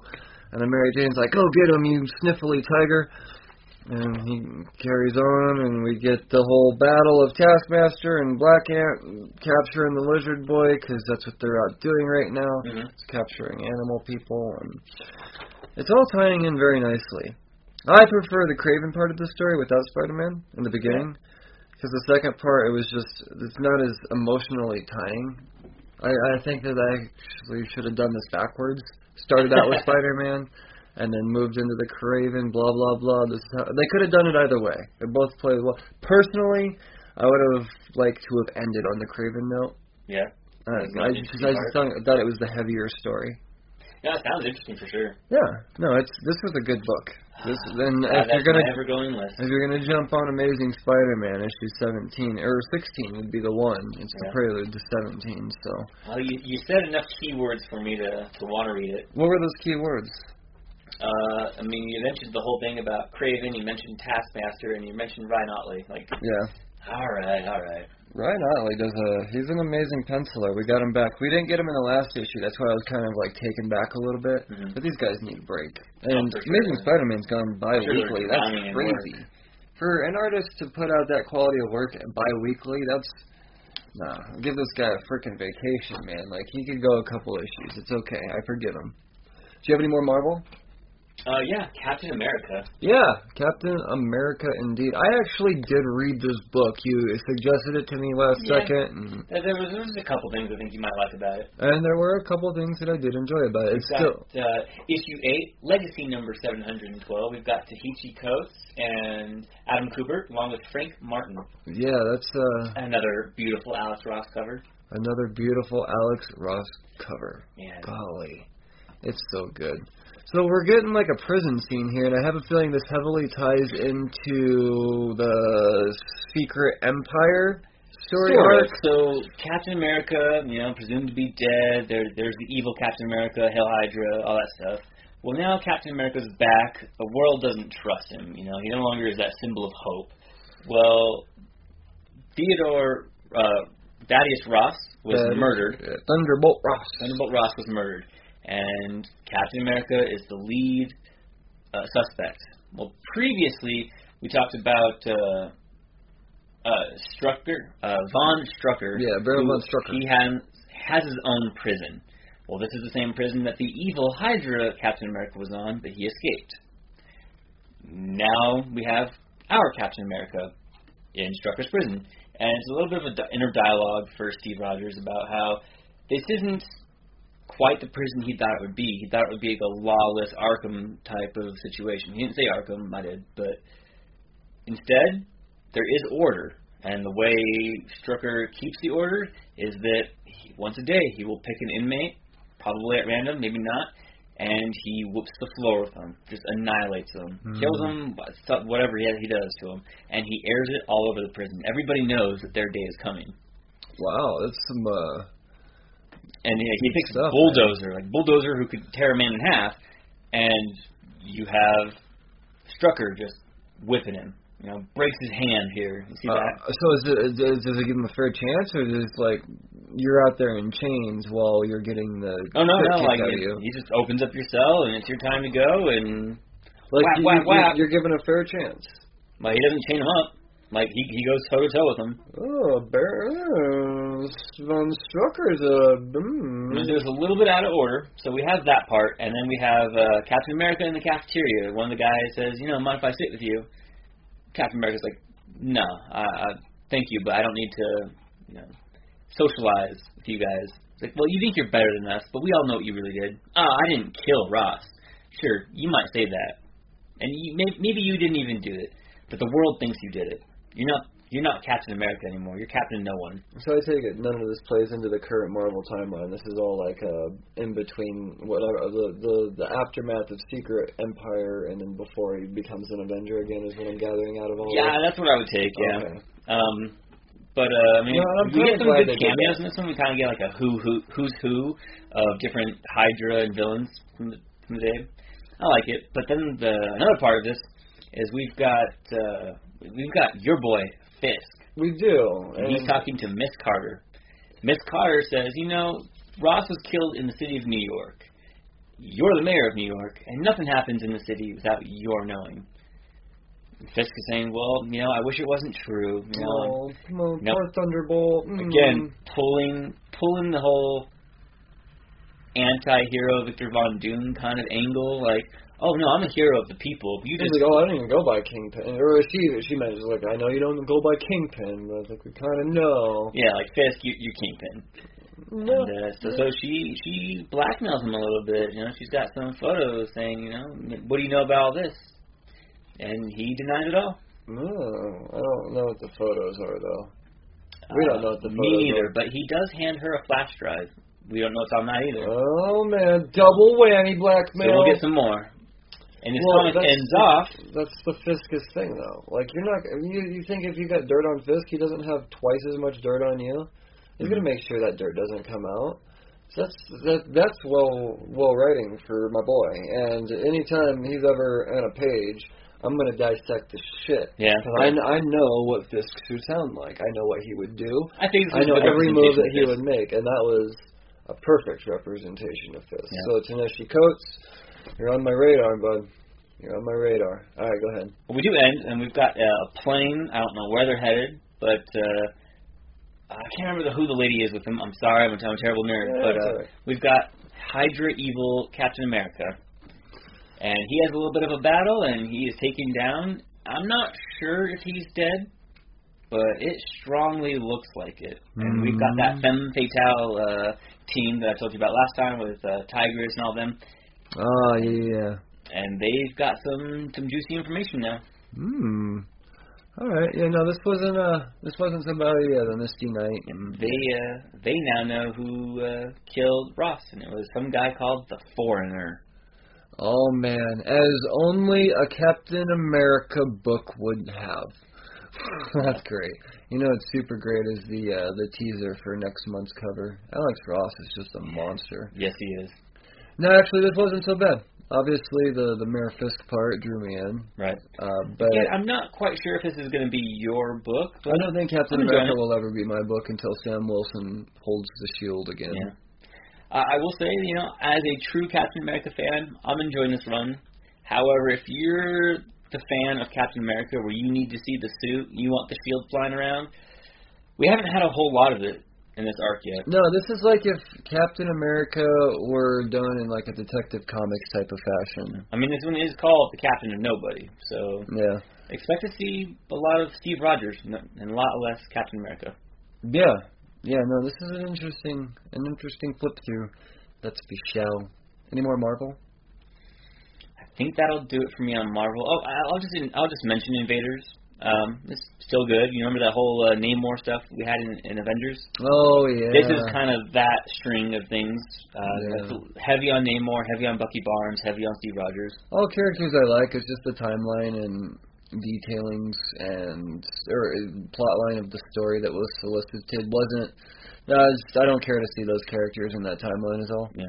Yeah. Maybe when it's all said and done, I can go into more detail. But I'm enjoying it. It's Right. not. That's not an unnecessary read. Gotcha. I just have so much. Something. Something had to go. I hear you. I hear you. That that uh, catch up pile ever growing. You know, the, the the cool thing is, is that I don't really have much to catch up on except for like some old stuff, like you know the Chew and all that stuff, like Mhm. completed stuff. I mean, East of West, I guess, is going in Saga, but for the most part, I'm I'm proud to say that what I buy, I read. Like Yeah. a lot of it doesn't go unread. Ninety nine percent of it doesn't go unread. If it goes unread, that means I'm saving it. Yeah, fair. So, yeah, no, it's uh, I've been a comic reading fool, man. I'm proud of it. Yeah, you're a machine, just pumping them out. Dude, I love it so much. I do. I love it so much. It's I can tell. I do. So I guess that leads us up to uh, some DC. DC Comics. Action Comics number 1008. Leviathan Rising Part 2 by Michael Bendis, Steve Epting, and Brad Anderson. And the cover by Steve Epting. So, I am finally kind of get, uh, jumped on at 1007 was the start of the new arc. Mm-hmm. This book is very interesting. Uh, it was highly, highly praised. I can say I don't. I must have missed something. There's something. There's definitely something big that happens in here, but I don't know if it matches up to the hype that I, I saw it received. I don't know. I'm not. I'm not a Superman fan though. I'm a new Superman fan. Fair. So maybe it, it doesn't. The fact is, is this is a hot book for some reason, and there's some good stuff in it. There really is. The, the story. Did you read this? I did not. You did not? Okay. There was. There, I'm afraid this is another one of those books where I don't know if I could do it justice. But we get kind of a tie-in to the Amanda Waller happening. Remember I described how Superman from like way away rescued Amanda Waller falling out of a building and she was in the super secure building. I did read that one. Yep. Okay. So we're, well, this is tying back more into all that. So, uh, Amanda Waller, she's going under disguise. She's in this movie theater. She has like a facial, I think like Scanner Darkly type of Okay. technology. And then the dude she's meeting in the theater is Lois's dad. And we know bum, that bum. in the last issue, a lot of stuff came to light there. How it was, you know, Lois tells him like, "Look, your son's Superboy, and I remember how much you hate Superman." Is all this true? And then walks away. Yeah. So that when they go to meet up, and I don't understand the context of why those two are meeting up, I really don't. Uh, he he comes up and says, "Well, I don't know if I have the same type of uh, feelings towards him now." And you get an awkward moment there for a second, and they realize, "Oh, well, you uh, well, you asked me to come here." It's like, "Wait, no, you asked me to come here." They're like, "Wait a second. And they both realize A setup. it's a setup. So yeah, they they you know they're skedaddling out of there, and on their way skedaddling out, we see that blue light goose stuff that remember Jimmy Olsen Right, saw right, with the lizard people cult and all that. Mm-hmm. I'm proud of myself for remembering all this. That's signs of good storytelling. So um yeah, they uh um naturally you start shooting at the blue light. Of course, of course. Because that's what happens. And then then it gets weird because for a second I think that well I guess I'll get back to that. Then we flash over to Superman and Lois Mm-hmm. together because that's been a while since that's been a thing. So they're together, and they're like, "Hey, let's do something weird. Like this will really blow their minds, man. Let's go to the Daily Planet, bro."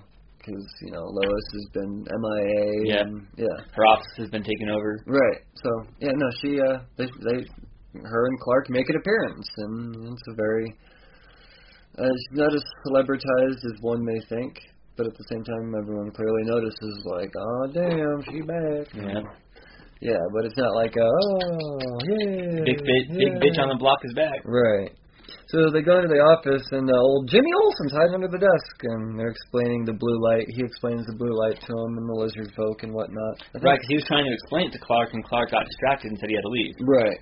And then it cuts back over to just like that, just blah blah blah. This is what's happening, and Jimmy Olsen and explanations, and back over to Amanda Waller. And uh, Mr. Lane. I don't know his first name, but it's Lois Lane's dad, so going with that. But uh yeah, no, they're they're running like all uh I think the, the the blue light that we're seeing on Waller's fingertips there is indication of her disguising whatever. And then like you see there, like that's the the facial disguise thing that I'm talking technology that she was like cause she went into the theater looking like a Korean woman. And then he even It calls her out. He's like, "Oh, that's the disguise you're gonna go with." And So her disguise is failing. Right. Well, I, I'm not. No, because then she changed it right there. Once he was like, "Oh, that's you know, she she's a, she's Waller." Ah, okay. But this is the confusing part. Is you know, she's she's got the blue hand and the technology spazzing out, and it looks like uh Lane is following behind her, and then she turns around and just like double blasts at him, and you see like the bla- same blue light on his chest there. And like, "Damn it, Amanda!" Because that's what you say when you get shot in the chest a whole bunch of times. Right. And he's laying on the ground and can't tell if he's having like there's no blood. At this point it looks like he got like shot with like a bullet you know, like a bulletproof vest reaction. But it almost almost almost almost looks like he's having a heart attack too. Like you can see I'm not totally sure what's going on here. Like shot, clearly blam blam blam blam. Yeah. Blue light on the Huh. chest.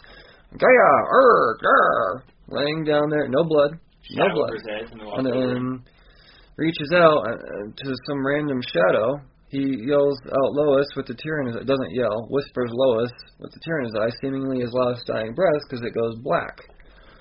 So very confused as to what's going on there. Hmm. Um, Interesting. who? Yeah, I don't know. But still very exciting at the same time. And then through the door, back to, flashing back over to uh, Clark, he ends up taking. Oh, uh, I hope I haven't been calling him Bucky the whole time. What's his name? Uh, Jimmy. No, I've been calling him Jimmy Olsen. Right? I haven't been calling him Bucky. He just seems like a If Bucky. you have, I haven't caught it. All right, it's Jimmy Olsen.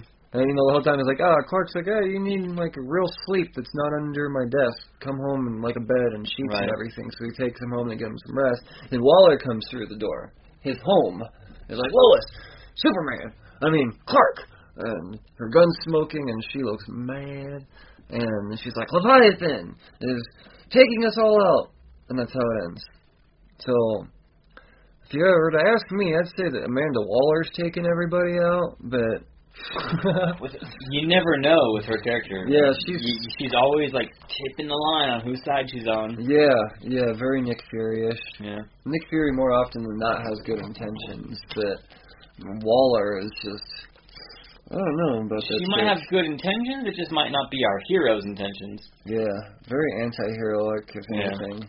This is a very interesting issue, and as someone this is the second time reading Action Comics, you know, jumping onto a new arc, I'm enjoying this. Like the pacing is fun, it's exciting, it's kept me on point.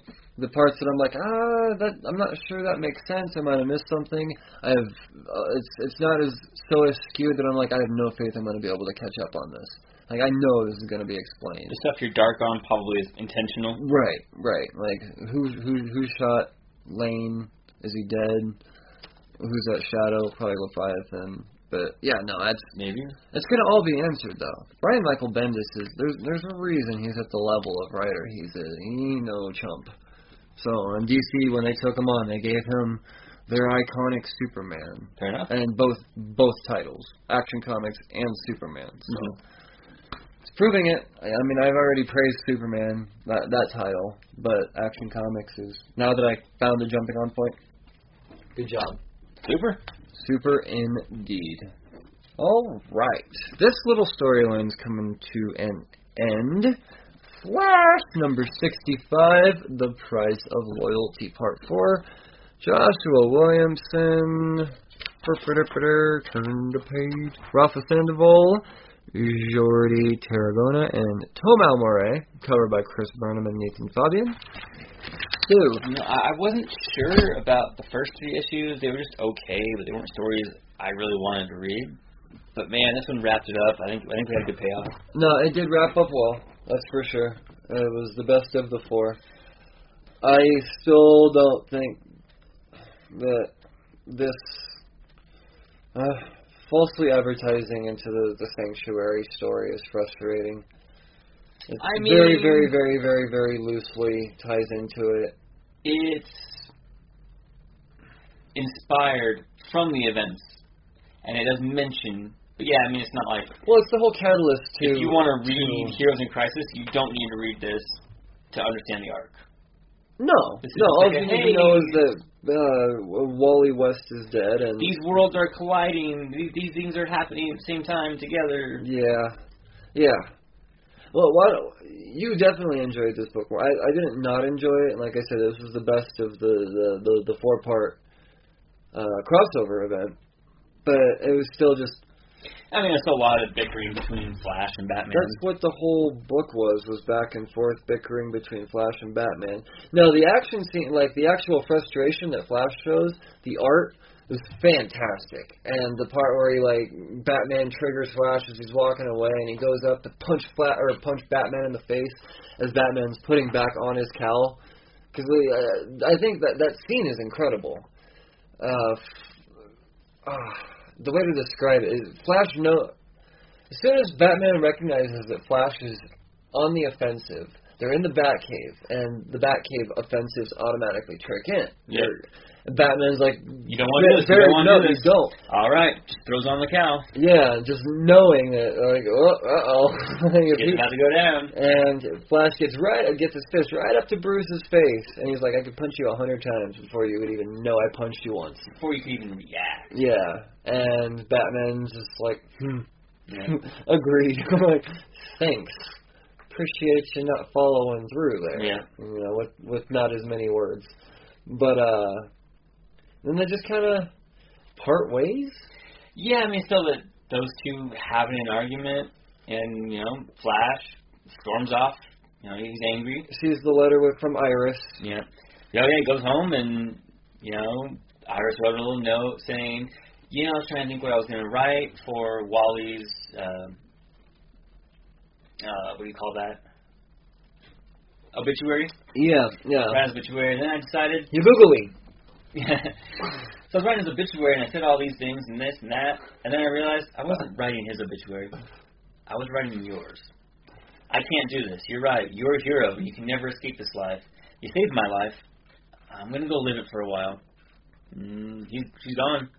So I'm sure Flash is no happier with Batman now. No, no, no, no. But we do end this with uh, Batman and Superman having a conversation. Yeah, and and that's that's the the payoff of the whole really story. trying to figure out what's happening with this whole sanctuary business. And Even Superman's like, I don't even know if I trust you, dude. Yeah. the two of us, you know, can we even trust each other? But what about the Flash? Barry is one of the greatest CSI investigators there's ever been. yep. Can we trust him? We can trust him, right, Batman? No answer. Yep. Yep. So who knows? I mean, And then they they show this ominous panel of the Flash in a very like ominous color scheme, and uh, you know to depict him as a possible bad guy. Um, I'm just gonna have to go with the the hearsay on the Flash story from here on out. Um, I'm didn't unfortunately. I was hoping this would be the two issues to tie me into putting Flash on my pull list. And It's just, not it hasn't Flash has never drawn me though as a character. Like I've always been slightly intrigued, but never. It's a lot of commitment because there's a lot of Flash. yeah, I mean, you start talking about the whole Speed Force and all the different Flashes, and he's got his own ecosystem in the comic world. Yeah, uh, ecosystem's a good word for it. Yeah, no, absolutely. It's very, very deep lore to Flash, and it's just the the whole like Strength Force and all this other Still Force and all this other stuff that's been brought to light recently in the Flash comics.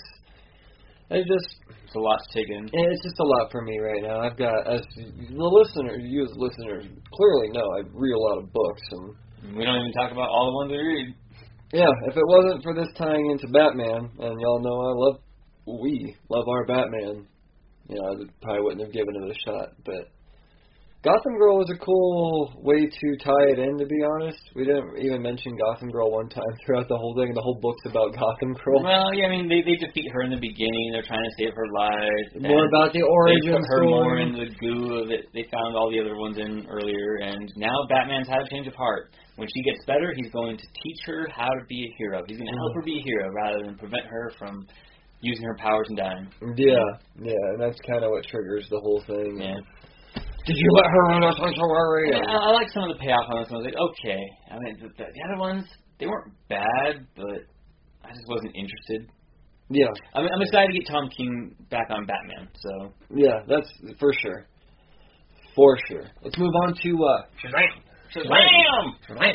Number three, Geoff Johns, Dale Eagle Sham, Marco Santucci, Mayo Naeto, and Mark Atela. Cover by Eaglesham and the great Alex Sinclair. Cover, not a damn thing to do with the book. I feel, before I jump into this, well, about it though. uh, okay. I feel like DC, the publishers, are a month behind on all of their covers. I'm not gonna lie, Because because this one does look like the perfect cover for last week. and last the week, the one before that was a Christmas one. They had a Christmas cover on it for issue two, and that it was um, not Christmas anymore. It was the middle of January. So I think that there was some mix-up with they botched the first cover. Well, they couldn't have their first is- their their number one be a Christmas cover. Fair. But then they're like, but it's Christmas and it's Shazam and it's kids. We gotta have a Christmas cover. And the editor's That's what like, are for. well, yeah, exactly. That's what they should have done. You're absolutely right. So, and then this cover here ties in what should have been the last cover. I'm not bitching. I'm just pointing that out. Yeah, no, I, I, I Detectivizing. I saw the cover. It just wasn't anything over and above, and I kind of just forgot about it as I was reading the comic. Yeah. Well, this book here is nothing but pure fun.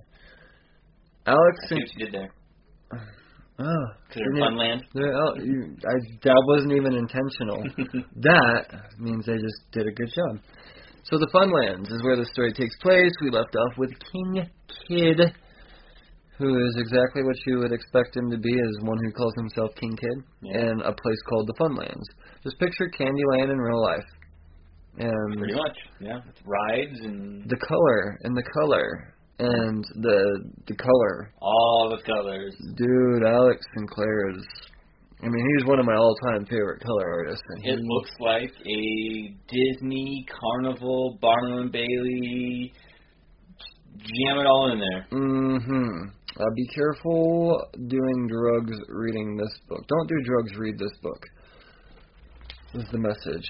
So, Killy, Killy, um, King Kid is introduced. He's like, ah, this is amazing, and food, and joy, and donuts, and Eat candy. all the and- junk you want. Yeah, and we get a little bit of an origin of to how this all came about. He found this magical scepter, and he just accidentally made a wish that he had some cool stuff, and then it was like, oh shit, that happened. Yeah, he was. And then Funlands was created. He was a poor, oppressed child who was living in the cupboard. His father was chasing him one night, and to escape the beatings, he ran and he fell down a hole and fell and fell and fell. And he woke up in a green field where water tasted like marshmallows, and he found a magic candy cane scepter. And he just wanted something Roll to with do. it. When so you know when life hands you candy cane scepters, you make Funlands. you you make a merry-go-round. Yeah, all of that stuff and everything. So as they're explaining the whole, you know, this is all about I'm here for the kids and all of this stuff, you realize that one of the uh the folks in this group is a bit uh her, her name is Mary, I think. Yeah, Mary. The older one. Yeah, she's apprehensive of all this. She's like, There's something up with this kid. We should go home. Yeah, this this this is just like way too good to be true. And then it comes out that you know she's an adult, and he's like, wait a second, you're an adult, or at least uh, midget clowns. Arrest her. And The uh, Oompa Loompas. they are Oompa Loompas, but so much better The because they're clowns. Yeah. Mm, I love it so much. They're little mini clowns, Ugh. micro clowns, and they attack her and uh jump on her and bring her down into a little hole. And then the whole time they're like, "What's the magic word?" And you're like, "We can't say the magic word." And it's like, "We should say the magic word." And then when she goes down in the hole, they're like, "It's time to say the magic word." What's the magic word? Shazam! Shazam! And uh, they all Shazam out. And oh, the colors! Jesus, the colors! Teen Kid's like, you lied. You're not really kids. You're Yeah, adults. yeah, you can't. Yeah, these are for. Arrest these adults. Yeah, and that's that's what you're getting out of all of this. Oh, the kids get separated too. So we, uh, you know, we, the whole the, uh, the they introduce like this map, and there's all these different worlds. We get the fun lands and the game lands and the blah blah blah lands and the blah blah blah lands. Some of them end up in the wild lands. Yeah, so now uh, we're getting an introduction to two more of these lands. One of them, the team splitting up, and team being the orphans, the kids, the Shazams. One of them being the game lands, and the other one being the wild lands, where there's animals. And you get like these cat people and horse people. You get, um, I don't know if that, I don't think that's BoJack Horseman. uh, I mean, maybe before he became an actor, maybe. He was never a cop. We know that. We know that. We know that story. So, question: Are we going to get three different runs now of Shazam? No, it's all going to be next. It says next month in Shazam. Thank you, DC. Thank you. no, DC wouldn't do. They wouldn't. Even with the Shazam movie coming, they wouldn't do. There's there's too much. No, it's perfect. We're just gonna get a bunch of you know. It's all gonna tie in together. I mean, Chip Johns is gonna do just fine. But um, did I say how much I like this color? no, there's a lot of color. Alex Sinclair's a master, and it, you know he's Alex Sinclair's got to have lines to squiggle in, and that, that goes to Dale Eaglesham and I feel like I'm Sam learning a lot of Shazam lore because I, I really don't know anything about the character. Yeah, and uh, you know, I never gave two cruds about Shazam until I saw the movie trailer, and I was like, oh Yeah, shit, that looks fun. Is that what Shazam's all about? And then they, you know, naturally drop a comic, as you know any good marketing team should in such a scenario. And I think we'll have four issues out by the time April comes along when the Shazam movie drops, and I think I'm uh, plenty hyped. Oh yeah, me too. This is, you know, I'm on board. The art's been great. The stories seems fun so far. We'll see where it takes us. Yeah, and this has honestly been more Billy Batson than Shazam, to be honest, through the first three issues. Like there was Oh, yeah. zero Shazam in issue two. It was all Billy Batson. Yeah. Mostly Billy Batson in issue one.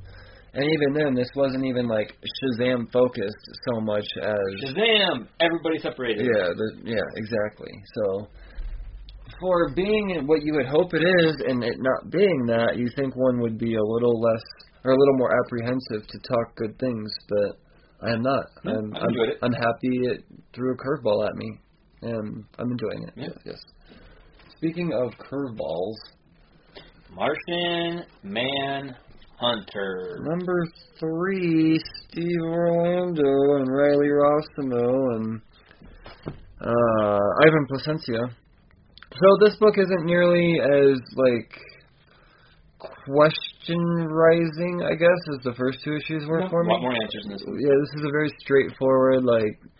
There's no de- detectivizing in this one. It's what you you get what you get out of this. Yeah, I mean we had J'onn J'onzz, we had Matt, Martian Manhunter, uh, who was shot by Diane And last it- issue. this was I I honestly think that 75% of this book is them just explaining Oh yeah, and confirming you've more, been shot. Yeah, this is more of an origin story of how did J'onn J'onzz, J'onn J'onzz become J'onn J'onzz, And and it's it's, it's well told. It, it really is. And like I like the fact that he mentions the ritual is like in our land of Mars we you know when someone dies we take their their form for a cycle, which I would assume would be a day.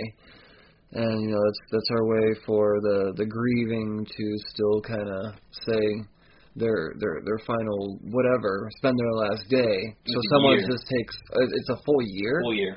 A cycle's a year. Yeah, because that's, that's what I thought initially. a year, and I wasn't ready to him to rest. Oh, okay. I Yeah. thought it would just so happen that We got a lot done in a day. Dog. Well, no, that well the thing is, is I just thought that you know he, it's been 364 days since that time, and he's still explain. Like I just thought I, Oh, okay, I I'm yeah, I a stick gotcha, I context. Like yeah, no, I, we do it for a day. It's just I've been just carrying on for a lot longer than I should Mhm. have. Is how I got that. Okay, I can see that. I think I think it's been a year though. Yeah, Ah, maybe I'm wrong. I don't know. I don't know. It could take some clarifying. It's just I think there was this because I, I, because I originally thought a year too. I just don't remember what I read in here to make me like, oh, okay, so it is a day. Um, so I'm not sure. I think there was. He does say like I just couldn't let it go, Right. and Yes.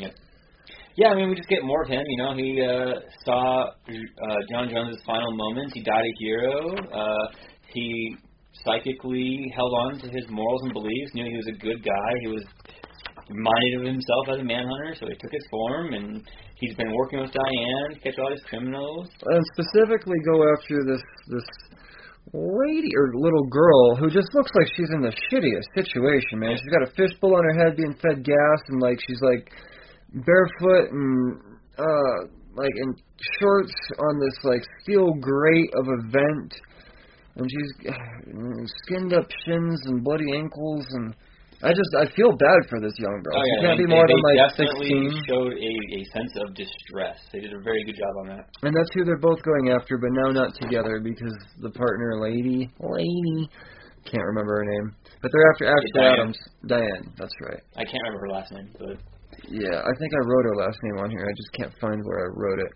Anyways, way, anyway, it's actually way. Anyway, I learned that it's not supposed to be anyways.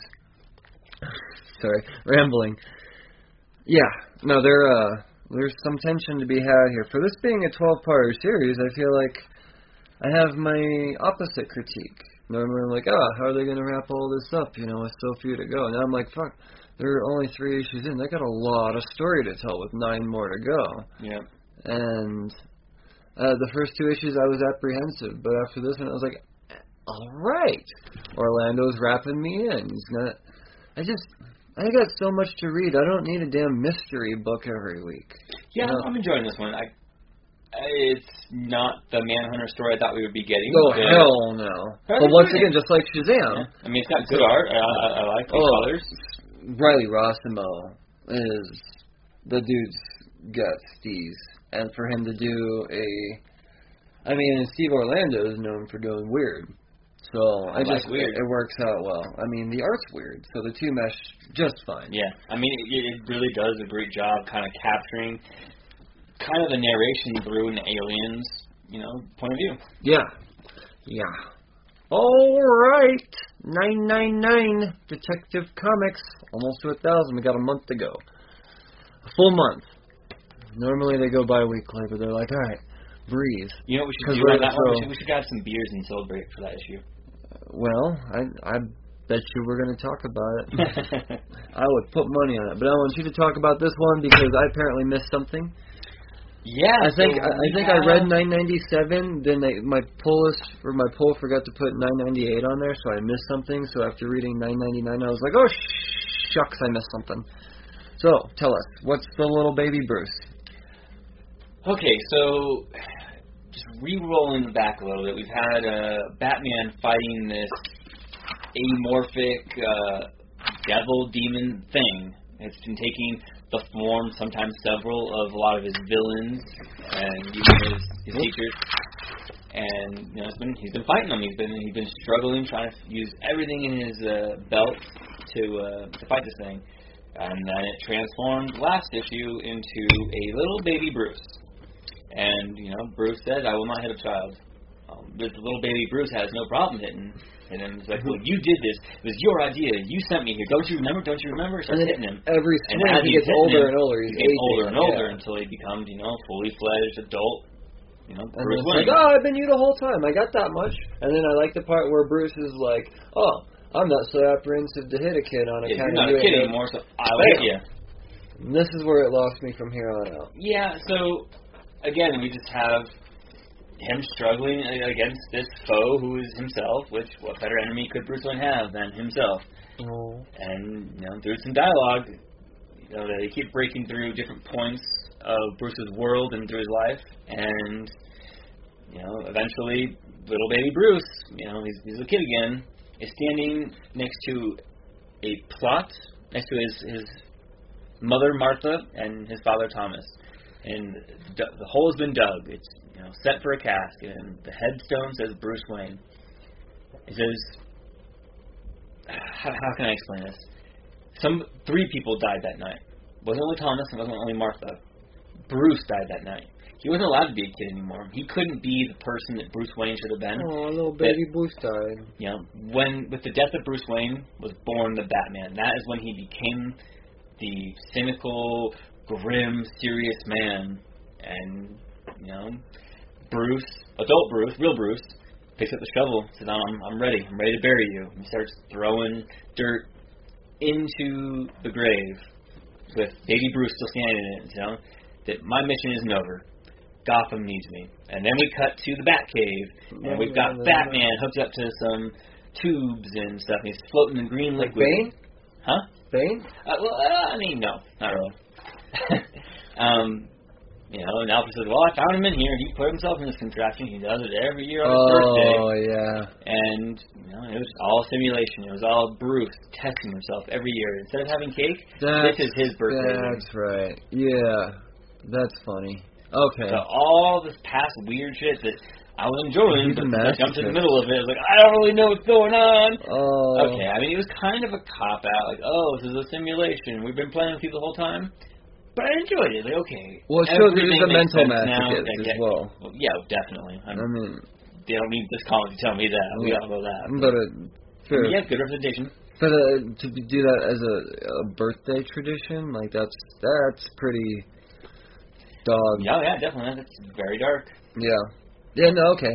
I, I I guess I got more of this than I thought. That's right. I forgot about the whole reveal that. Oh yeah. No. This is just what he does. He's freaking weird, man.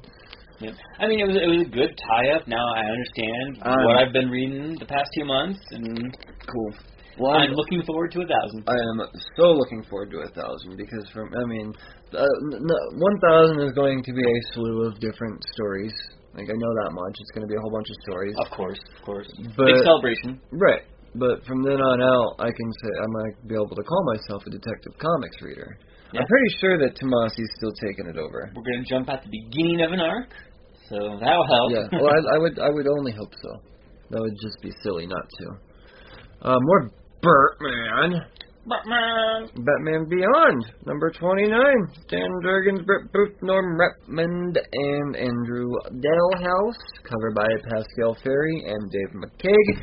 This was my hype book of the week. Um, I was really, really, really, really, really looking forward to this book on the kind of the the death in the family stuff. Did it disappoint?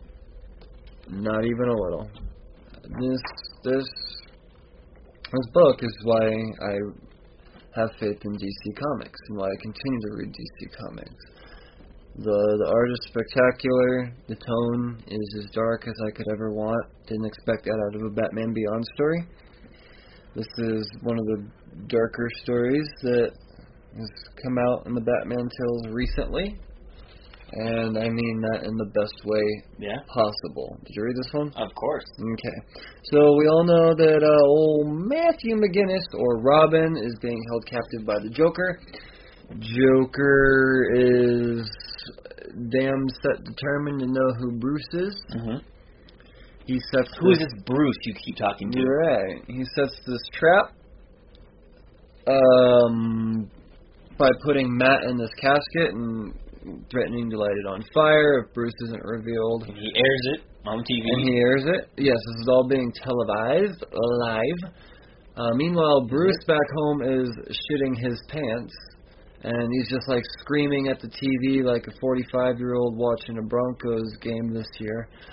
Just, just- just throw it! Just tell him everything! Just tell him! It's cool! Do whatever you ask, Matt. Yeah. And uh uh meanwhile Dick Grayson and Terry McGinnis, our Batman, uh come rushing into where they think uh Matt's being held. And they realize that it was all a setup. They find the cast. They find the the, the goons. Uh, and the right- goons right are fighting to light this cast on fire because they know that they'll be turning into cyborgs or worse if they don't do it. Yeah. Like Jay says. Yeah, yeah, and they explain like, oh, it's a shame what happened to old John. You realize that was Johnny, or uh, Yeah. what was it? What was it? Johnny Joker or Joker John? I forgot what his damn name was. Yeah. It was turned into the cyborg Yeah. robot thing they fought last. Yeah. Uh, all tying in very, very nicely. This is a very, oh. but uh, then you wonder, like, all right, well, shit. So, you know, they go up to open up the flaming casket, and they're like, well, he's not in here. It's a trap. And then, meanwhile, you flash back over to Bruce, and he's like, wait, he's not in there? He's not in there? Uh, I'm Batman. Because now, Sounded just you like gotta him. say it just once. And then he uh here's a and that's that wasn't the penguin. Joker has Matt with a gun to his head, and he's at the Batcave. And he's like, "Oh, he told me everything. He Yeah. told me everything." And meanwhile, I'm like, "You, you know, he's a little disappointed. Like, you know, Bruce is just a little disappointed." I wouldn't think so. I think that's what Bruce would want them to do, but it's not what Bruce would ever do. Okay, no, that Bruce makes would, sense. Bruce doesn't That- want his sidekick to Yeah. die. He's seen that enough times. No, that's true. So then, then, then, then we get a crowbar fight between Old Man Bruce Crowbar and a hand, And the Joker. and a cane. Yep. and uh, so we get a. Uh, so Joker gets stabbed in the hand with a crowbar, and Well, I think Joker breaks Bruce's cane and makes it jagged, and then Bruce uses that after taking oh, that's what. Okay, he has a arm. cane. I thought. I, I just thought it was weird. I mean, the way it's drawn, it, Yeah. I could see that. Yeah, for sure. For sure. For a second, I thought I was like, oh, that's just. He has a crowbar too. Cool. I just I missed that. No, that makes sense. That's a sh- jagged cane. So as he's got the uh, the Joker sitting there like, oh, I'm gonna get you, Batman. Bruce pulls a gun on him. and He's like, no, you can't. It Oh. steals uh, the Joker's gun. Yeah, yeah. Okay, that's where he got the gun. Yeah. Where did? Oh, He oh, uh, that's what that pocket. panel is. Yeah. Okay, cool. So I was gonna say, what is? Why does Bruce have a gun? He yeah, has a gun. Yeah. All right. No. Okay. That makes much more sense to me. I thought this was a lot more twisty than I anticipated. But the Joker, you know, he knows he knows Batman's mo. He's like, he won't even do it. and then uh, in perfect timing, uh, death come a knocking. Yeah. Ugh. A Pain in the chest. Fucking heart attack. Yeah. Joker has a heart attack and dies. Which I think is this fun little irony because The earlier in the, irony. earlier in the issue they were talking about how Bruce Wayne has a weak heart. So bet- That is the twist. Like for us all thinking, oh, they're just rehashing death in the family. That is so not death in the Yeah. family. And yeah, it's a little kudos. cheesy that the Joker has a heart attack and dies, but it's, it's, it's perfect. and what's che- Perfect. Is it not cheesy that at the end of the killing joke, Batman decides to have a little laugh with the Joker? Yeah, it's cheesy, but that doesn't make it less dark. Right. Ah, yeah. I mean, it's it can be cheesy and still be brilliant. The still fact be that- good. Did you ever? Uh, how many times have you seen? Has the Joker looked down the barrel of a gun and on the other end of it is Bruce Wayne, in a moment of desperation? That might cause a fucking heart attack, man. Ah, I think it's just Uh, you know, uh, it's just uh, Joker's time is up. Bruce doesn't even need to pull the trigger because it's his time. And I, I really like the way this team wrote and did the Joker. The whole time I read it, like I And heard Mark, the Joker, Mark Exactly. Hamill the whole the time. whole time. Oh my God, that laugh was so freaking there, man. That Yeah. was so Mark Hamill. And that, that I cheers to because that's Cheers. My favorite Batman book, actually. Like, and I say that over time. Now, from here, this is the question.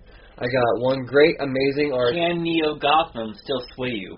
Yes, without the Joker. Are we gonna get some new villains that I'm not familiar with? Can I? Can they make them interesting? Yeah. Can they make the story interesting? Because you know, Dick and Bruce can't always be a part of the story. This is a Matt and Terry story, and I want more of that. I just really enjoy the fact that I jumped on a point where they they brought me into everything that I was very familiar with. They brought me into a comfort zone, and now I feel comfortable being released into this world that I don't know dick about Yeah. or remember dick about. Let's put it that way. You know what? I, Because I did join the DC universe, and I've been watching me some Batman Beyond. So I, I, I do like the Beyond Batman. I like Terry as Batman. I like the gadgets. I like Neo Gotham.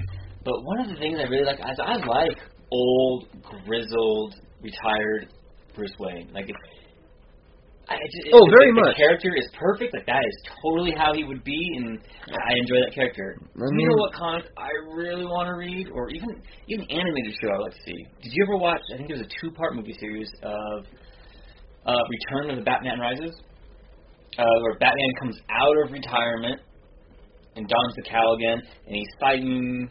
Uh, The Dark Knight Rises, you mean? no, it's the Return, or maybe it's the Return of the Dark Knight. I, I, I I'm sorry. It's Was it a DC time. animated movie? It, it was, yes. Oh, I know exactly. Yeah, it's two parts. I know exactly what At the very about. end of the series, you know, how, where he has like his Batman raises an army, like a police force of Batman. Yeah. Man, I want. I, I'm sure it may have already been done in a comic book. I haven't read it. I want to read that. Uh, I think that was loosely based off some Frank Miller stuff. Was it? Yeah. Ah, I need to catch up on that. Yeah. If if we're talking about the same story, that was based off Frank Miller's Dark Knight. Yeah. Yeah. Right on. Yeah. Cool. Well, then I guess if, if it's already been done, I need to go read it. Mm, oh yeah. And if you have it with Frank Miller's Dark Knight, then um. Uh, Uh, I've actually got I've got a couple things by Frank Miller on Batman. I think one of them's a Todd McFarlane uh joint. Really? Yeah, I'll bring it over to you sometime. I think you'd like it. Yeah, I'd like to see that. That sounds like some coffee table material. Um, Except I don't want it to get ruined on my coffee table. Yeah, right. Isn't that the irony of like amazing comic book or coffee table I comic want it to be available for everybody to enjoy, but Just don't fucking touch it. Don't ruin it. oh man. one final book to review. Yes, yes. Heroes in Crisis, number six of nine. Tom King, Mitch Gerads jumping in on this one, along with Clay Mann and Tomeu Morey. Okay.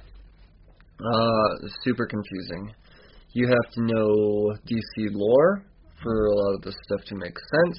You have to be very receptive and visually perceptive in previous issues because the art and um, positioning of every panel apparently is extremely important. And Uh, be, um, yeah, absolutely. I mean, this is just another. you have to be Batman to understand to know what's going on in this book, I, I and that's have- that's that's intentional. That's have- very we have some intentional. questions, but I like a good mystery. I, I really Well, enjoy a good mystery. Then you got your damn mystery because it wasn't Colonel Mustard. I'll tell you that much. Could have been. Uh, well, shit. You know what? It could have been. Where's Why that- not Professor Plum? Yeah, it could have been. It could be anybody at this point. This is still a who's who's done it. This is pretty much. If I were to wrap this up, I I would stupefy this book if I tried to tell you what the hell is going on. here. Stupefy for me. No. Uh, it's we do get some more cryptic events or extremely details. cryptic. Again, was it Harley? Was it Booster? Who who done killed all these people? So here, Before we we've already seen Harley hit Wally West over the head with the hammer. right? That's that's But how like time- issue three was left off. And this point, through a different perspective at a different angle, it's perceived to be Booster Gold coming in to do the the Wally West murderizing. I think 'cause that was the outside, and now we have the inside. I don't know. But we also have Harley walking At this in. point, being two thirds through, knowing all right, so knowing what I know about Tom King and his storytelling, and where I feel this story is going, I have a feeling that all of this killing and everything is all.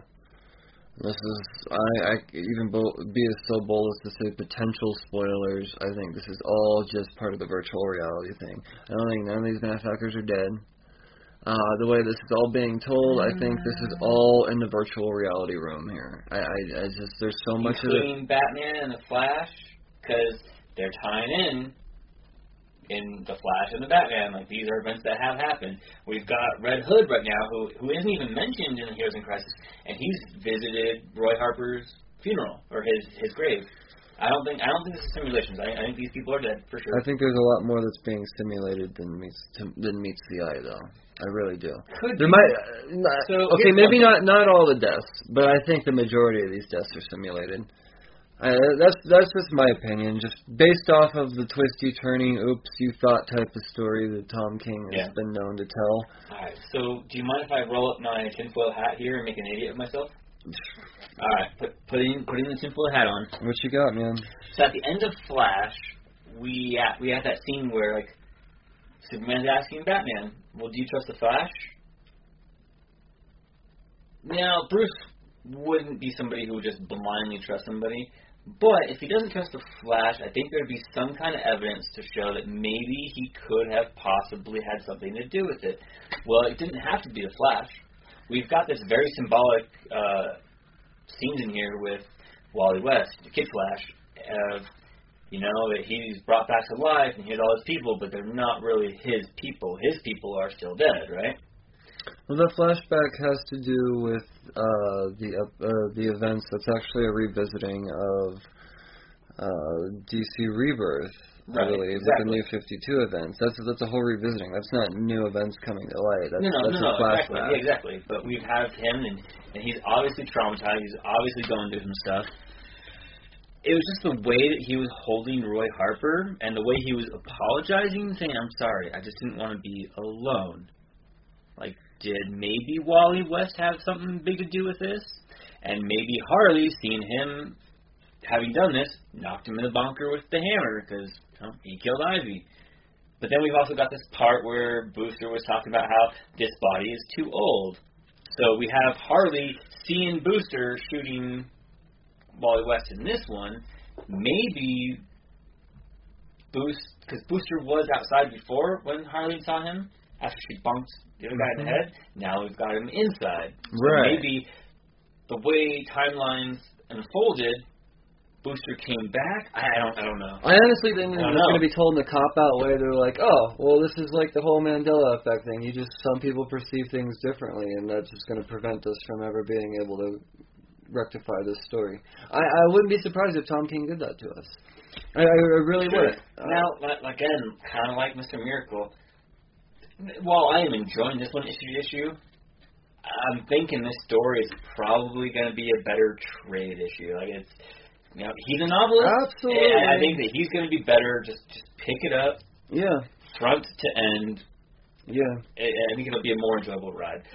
I'm still enjoying this, and man, Clay Mann, It's just- fucking art. Frustrating though, because I want to know something. Yeah, I've, got, I've got more and more questions every time, and I'm answering almost none of them.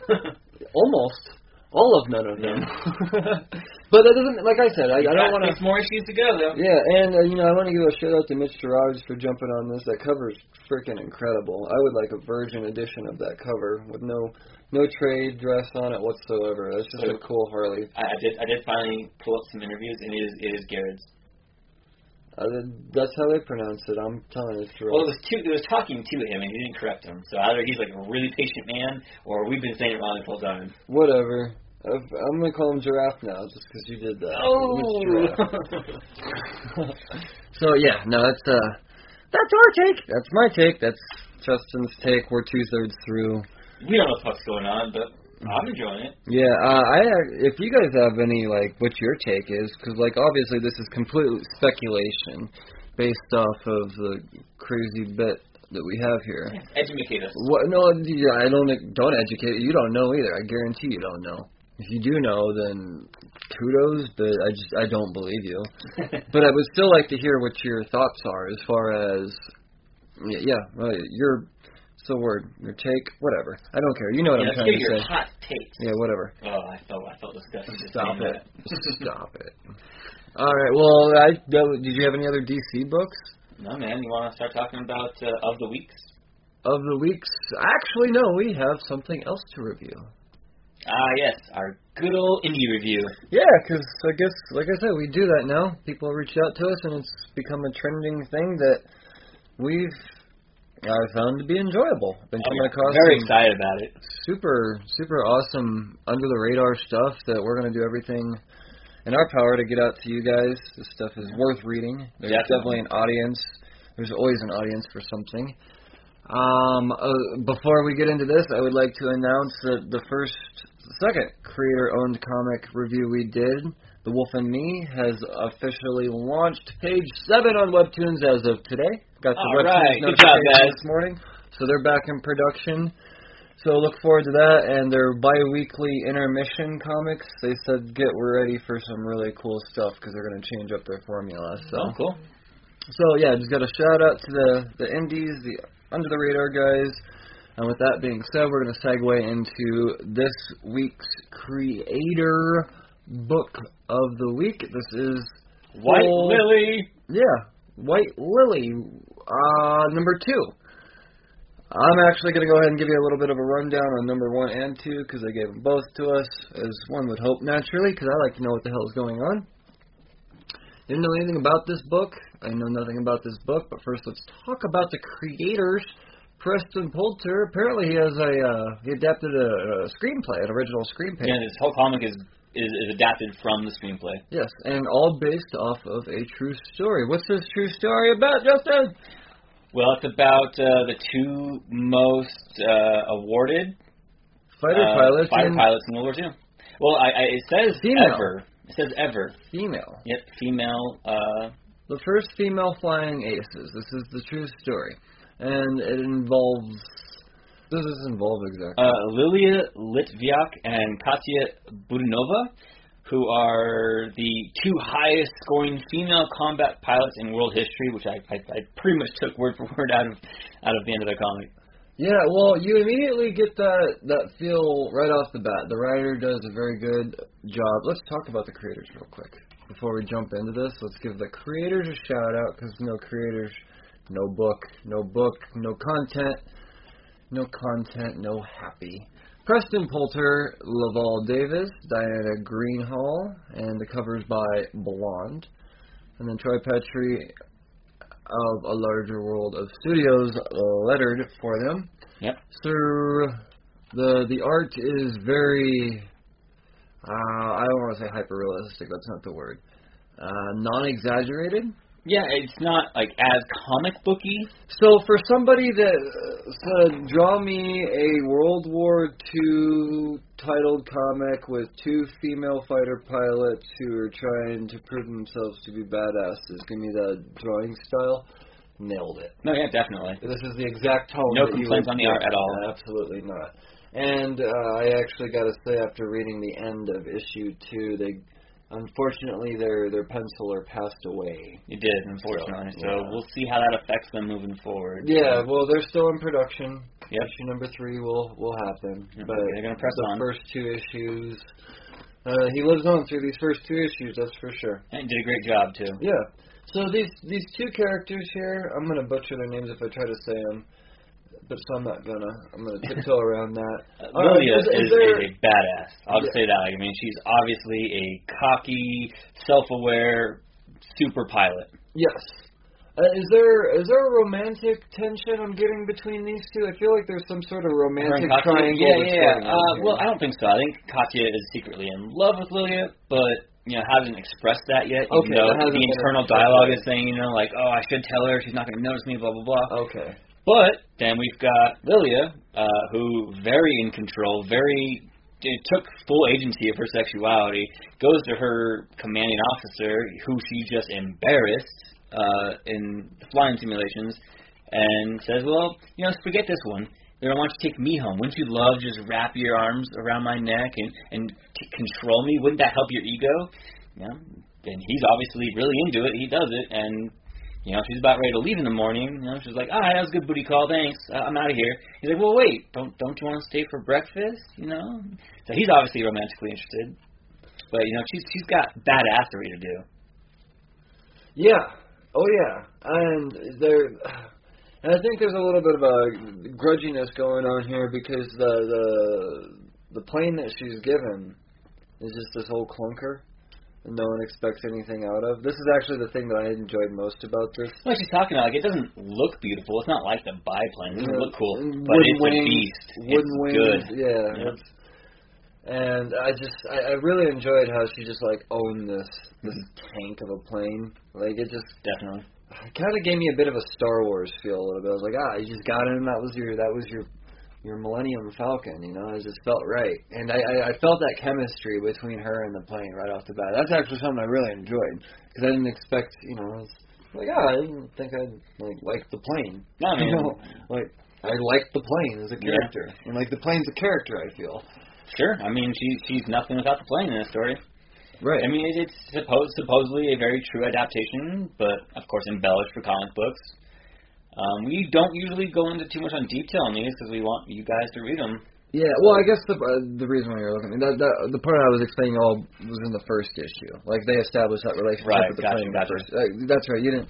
I didn't tell you to read the first issue. I just, I just read it. They, they they do mention it in the Yeah, one, so no, I, don't, I don't feel the, the like first issue is very very much establishing the relationship with the plane and like the the the uh, her becoming an underdog because this is this is what right, she was her tool, which is less adequate than most others. right.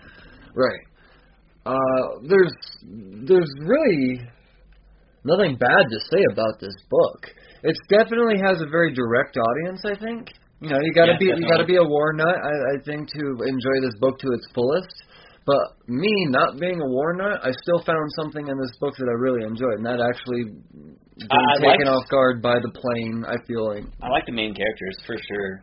I mean, oh uh, no, the, the dialogue is like very like Tony Starkish almost, where it's just yeah, like yeah, oh, yeah. Fair comparison. I could see that. it's it's very cool. Like very in charge. They know they're they know what the, these girls know what the hell they want. These these women, And Definitely. there, this is. I mean, if you're looking for like a female-driven book, it's actually a male creative team too. So it's not like you know all the dudes out there like, oh, I don't need girls shoving like girl books. No, this is dudes not shoving. They're telling a tale that has already been written in history mm-hmm. in an amazing medium that is comic books. I guess. So yeah, and the, the art is awesome. I'm anxious to see what happens in number three for a lot of reasons. One being how the art changes, hmm uh, because I really feel like the art is so set with this.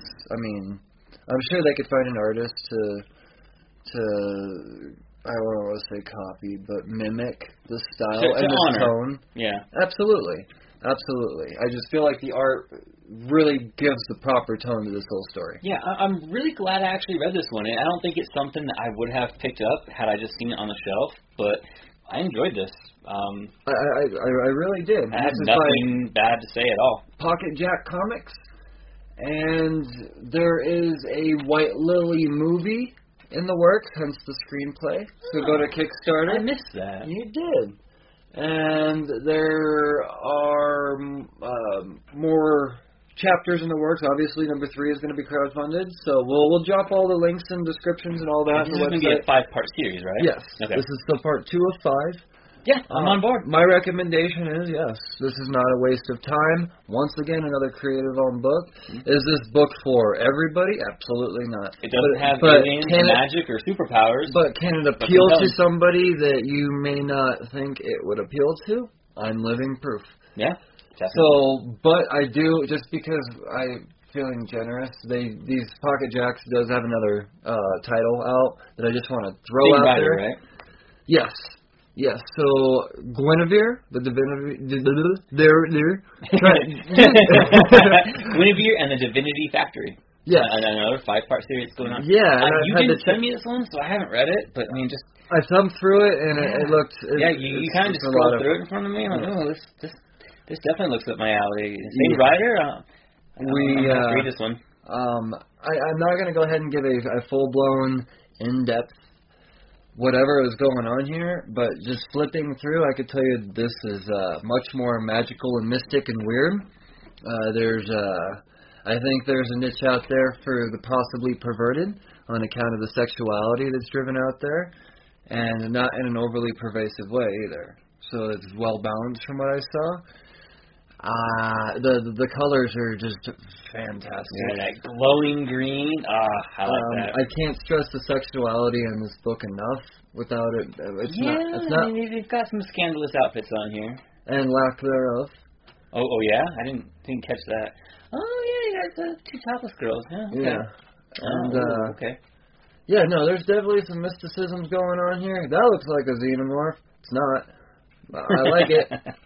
Um, I, I I don't know what to say about this book because I don't want to. I mean, yeah, no, I don't want to give it an unfair review. Right. But from my my point of view, what I like if I were to just flip through a comic and read a few random panels, I get the feeling I'm going to really enjoy this, and there's a good possibility we will be giving this a fair review.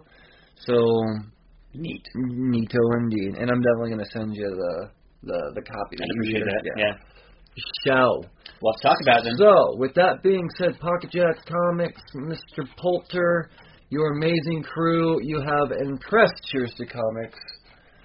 We give a full thumbs up on everything you do. You clearly have a variety of style Yeah. because this is very, very different from Oh Lily. yeah, yeah, black and white. And I, I like the fact that you, I mean, you're you're you're a completely diverse creator. Uh, you you have this, like I'm gonna do this Russian World War II female fighter pilot story that I think everybody needs to know and no one appreciates, and I'm gonna you know deliver that through a new medium. Meanwhile, I can create some Doctor Strange s BDSism um, um, type of good stuff. Something, yeah. Yeah. And once again, I'm that I did not give Guinevere the Divinity Factory. That was not my full review, fair review. That was just from the blink of an eye. I like it. So, but yes, this this whole team, Pocket Jacks Comics, Mr. Poulter, good job. And to that, keep making comics. We look forward to issue three and issue four and issue five and all of your other future issues, and the, the possibly even a movie. Shit. Hey, cool. I mean, Well, like I said, we'll post the, the all the links to the Kickstarters and how you guys could help out and where you guys can get this stuff yourself. So, yeah. Uh, Cheers, guys. Cheers. That about wraps it up for the overview portion of what we read last week. Now let's get into the the, the visually shiny stuff. Let's get into wall books, huh? And this is all the stuff that I buy, not necessarily for the story, but for the cover. And this week, this week was it makes up for the the lack of the last couple of weeks because Mhm. it was it was the wall's gonna get heavy. It's gonna get saggy. I'm gonna have to take some stuff down, I think, because lots of stuff's going up. Let's start out with Martian Manhunter number three, the Joshua Middleton variant. woo, that cover. Oh man, if you like green, you're gonna love that. It's just it's so subtle. He's doing his pencil style there. He's like like I said, Joshua Miller has a m- million styles. Yep. I mean, it, he he does great for sure. He does. I like that a lot. He does. Uh, another DC. We've got Batgirl number 32 by Derrick Chew. That's just a that's a cool cover. Yeah. It's cool. It's very cool. It's poppy. It's very poppy. Very dynamic. Yes. Uh, this is a super hot book, Wonder Woman 65 by Artgerm. Art Germ killing it. Indeed. And Spawn put out two variants. Spawn seems to put out three books every issue, and I end up the variants are always so good. I end up getting them all. the the, the first I one. gotcha. So it's Spawn 294. I went and got the black and white variant with the Violator, Yeah. I, the, the yeah, I like McFarlane cover. I like that a lot. And then we've got another. Hmm, I don't know how to express this. We got another McFarlane Mattina variant of the same book, but different cover.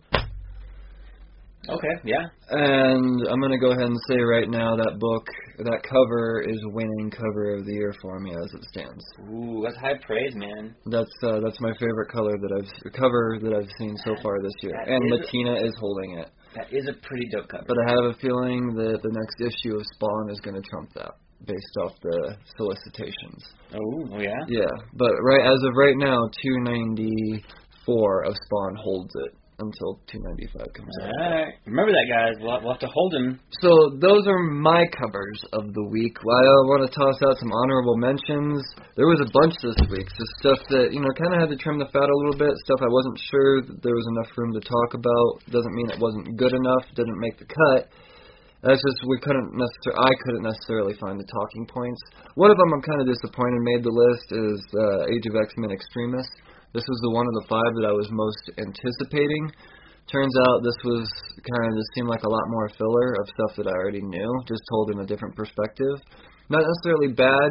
I just overhyped it in my own head. Fair. So I Fair and enough. I couldn't figure out what to talk about. Yeah. Okay. I can see that. Uh, Marvel Comics Presents number two. I just it was you know it's mini stories. You know it's old mini stories. What are you gonna say? Yeah. It's good. Just I don't know what to talk about. This one was uh, featuring Wolverine, Mr. Fantastic, and Gorilla Man. Savage Sword of Conan number two. This book confirms that I have a flavor of Conan, and this one kind of went in the direction that Yeah. I was afraid it was going to go originally. Sure. My it kind of proved my original bias of Conan correctly. Not that it was bad. It's just I don't think I have enough. I thought I had enough room for two Conans. I I, I need my Jason Aaron Conan. I enjoy this one. And it's got like the nifty little novella uh, chapter in it too. So they're they're trying to tell two stories in one. Yeah. Like I said, it wasn't bad. It was just like I don't know what to say. It's uh, Conan the Barbarian story. Yeah. So Fair enough. yeah. Um, Mighty Morphin Power Rangers. Uh, you know, it's just I don't know this team. I think the only reason why I'm, I keep reading it, the only reason why I'm still buying in is because I'm waiting for the tie-in again. I think there's going to be like a a White Ranger tie-in. I think they're going to bring him back soon for another crossover event. Okay. So I'm just kind of I'm already invested since issue 25. So even though I'm not necessarily always finding great talking points and I'm not familiar with this team, I think I just subconsciously I want to make sure I always have the books on hand and accessible for when I got to cross-reference stuff. Are you enjoying the read though? Yeah, no, it's great. I mean, it's a it's a Power Rangers book. It's yeah, it's just, I don't know these Power Rangers. Right. These are beyond my time. It's not Go Go Power Rangers, that's for sure. Uh, Hellboy and the BPRD, number 1956, part four of four. I believe this is over now. Four-part miniseries. Started out strong. I just don't know where they were going from there. I didn't like the villain they chose. I don't know this little Russian girl. Mhm. So once again, I just don't know if I could do it any justice by um, talking about something that I feel extremely ignorant about. Yeah. they would have had fair a different character as a villain, or a different way they did this. Possibly there just wasn't enough Hellboy in it for me, Right. and it's a Hellboy book. And once again, went in with high hopes, like, oh, I'm gonna jump on a Hellboy book, and it's a number one. It's a four-part miniseries. Maybe it'll give me something. And it's gonna look like it was gonna give me something, and then it just kind of turned into a different story. Yeah, So- fizzled out on you. yeah. Uh, Aliens Resistance number two. I'm gonna read this. I just need to read number one first. Anything aliens, I'm all about. Yeah, you're a xenomorph addict. I am a xenomorph addict. So Dark Horse Comics doing the thing. I just uh, I'm so much to read this week. I didn't get around to it, but I'm gonna pro- I'm gonna probably read issue number one and this particular issue number two tomorrow. Cool. The Realm by Image.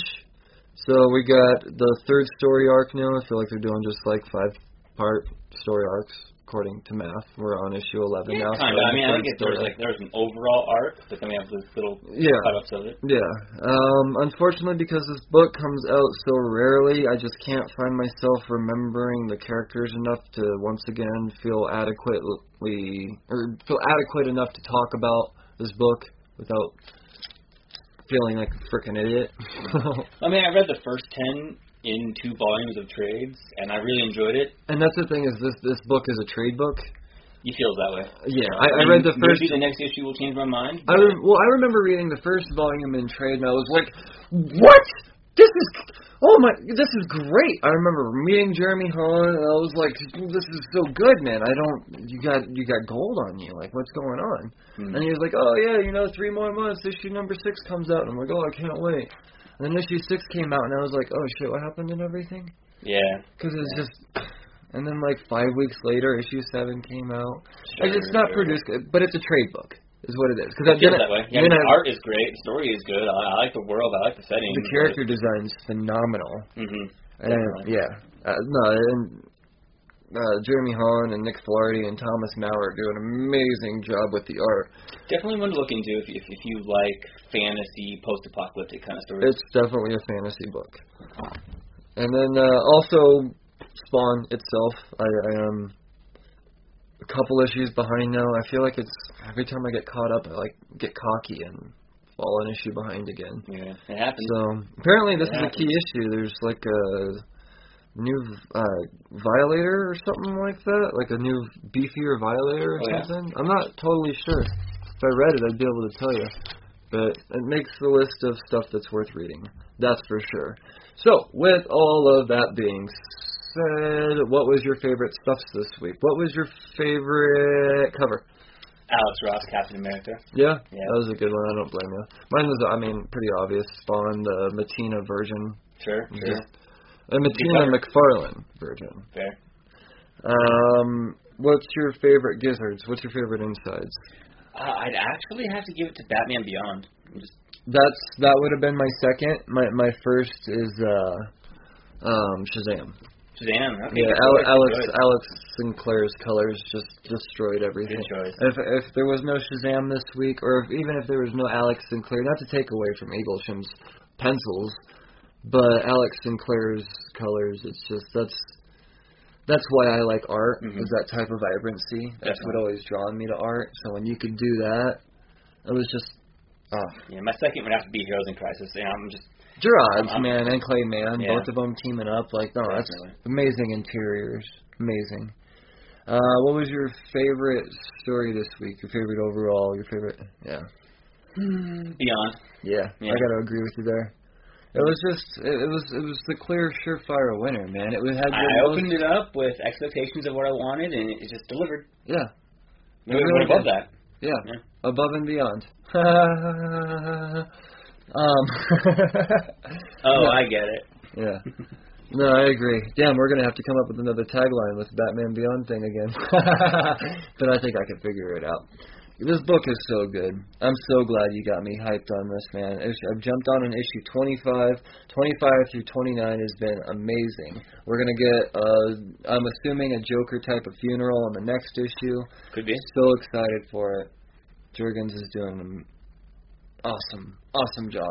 Agreed. I can actually say at this point in time, with that conclusion, now this isn't set in stone because, like I said, I got to know what more Batman Beyond is going to go for for here. Sure. But right now, Batman Beyond is my favorite DC title. Ooh. Uh, it's it's just that was I like learning new stuff and making these new characters interesting to me. You know, Terry McGinnis isn't new to me. Like I said, it's just all forgotten on account of the the bonk on the head and forgot some random shit. I've been I did subscribe to the DC universe so I can go back. As soon as I saw that, I was like, oh shit, they got Batman Beyond on here on demand. Yep. This is this is worth it. One of the greatest, you know, superhero uh, animated film or animated series ever made. It's it's it's, it's amazing. Yeah. Everything DC animated. Ninety nine percent of DC Yeah. animated. Oh man, shit's so good. This, amazing. That's where they thrive is in the cartoon universe. For sure. Stu, um, yeah, no, agreed. Batman Beyond. Well, cheers to that, dude. We agreed on something. all right. Oh yeah. Uh, what else? So what shit? We got to talk about what's coming out next week, yeah? Yeah. How much we got? Uh, I actually I believe it's a little bit lighter, a little bit lighter. For everybody normal. but Marvel, of course. yeah. Oh man. So Batman 66, Tom King's back. Uh, Jorge Fornes is drawing this one. And I kind of want to see what's up with that Batman cover. So- Ooh, I like that. yeah, well, Midtown's Classic. Midtown's limiting people one per customer on the variant on that. So, uh, hot book possibly. Possibly. Yeah, Deathstroke number 41. I feel like that book's taken a long break. Christopher Priest, Larry Stroman, and Jason Paz. Another book that Midtown's limiting one per. And that's not on the variant. That's on cover A. So who's doing that one? That's a cool cover. Tyler Kirkham? Huh. Wow. Oh, what do you know? Doomsday Clock, number nine. Geoff Johns and Gary Frank. So Doomsday Clock didn't get canceled, guys. It's just freaking been two months. Read it in trade. You're never gonna remember it. I, I'm waiting. uh, Female Fury, Cecil Castellucci and Adriana Adriana Melo. Right on. So now that I know who Big Bart is, this book makes a little more sense to me. Yeah. Cool.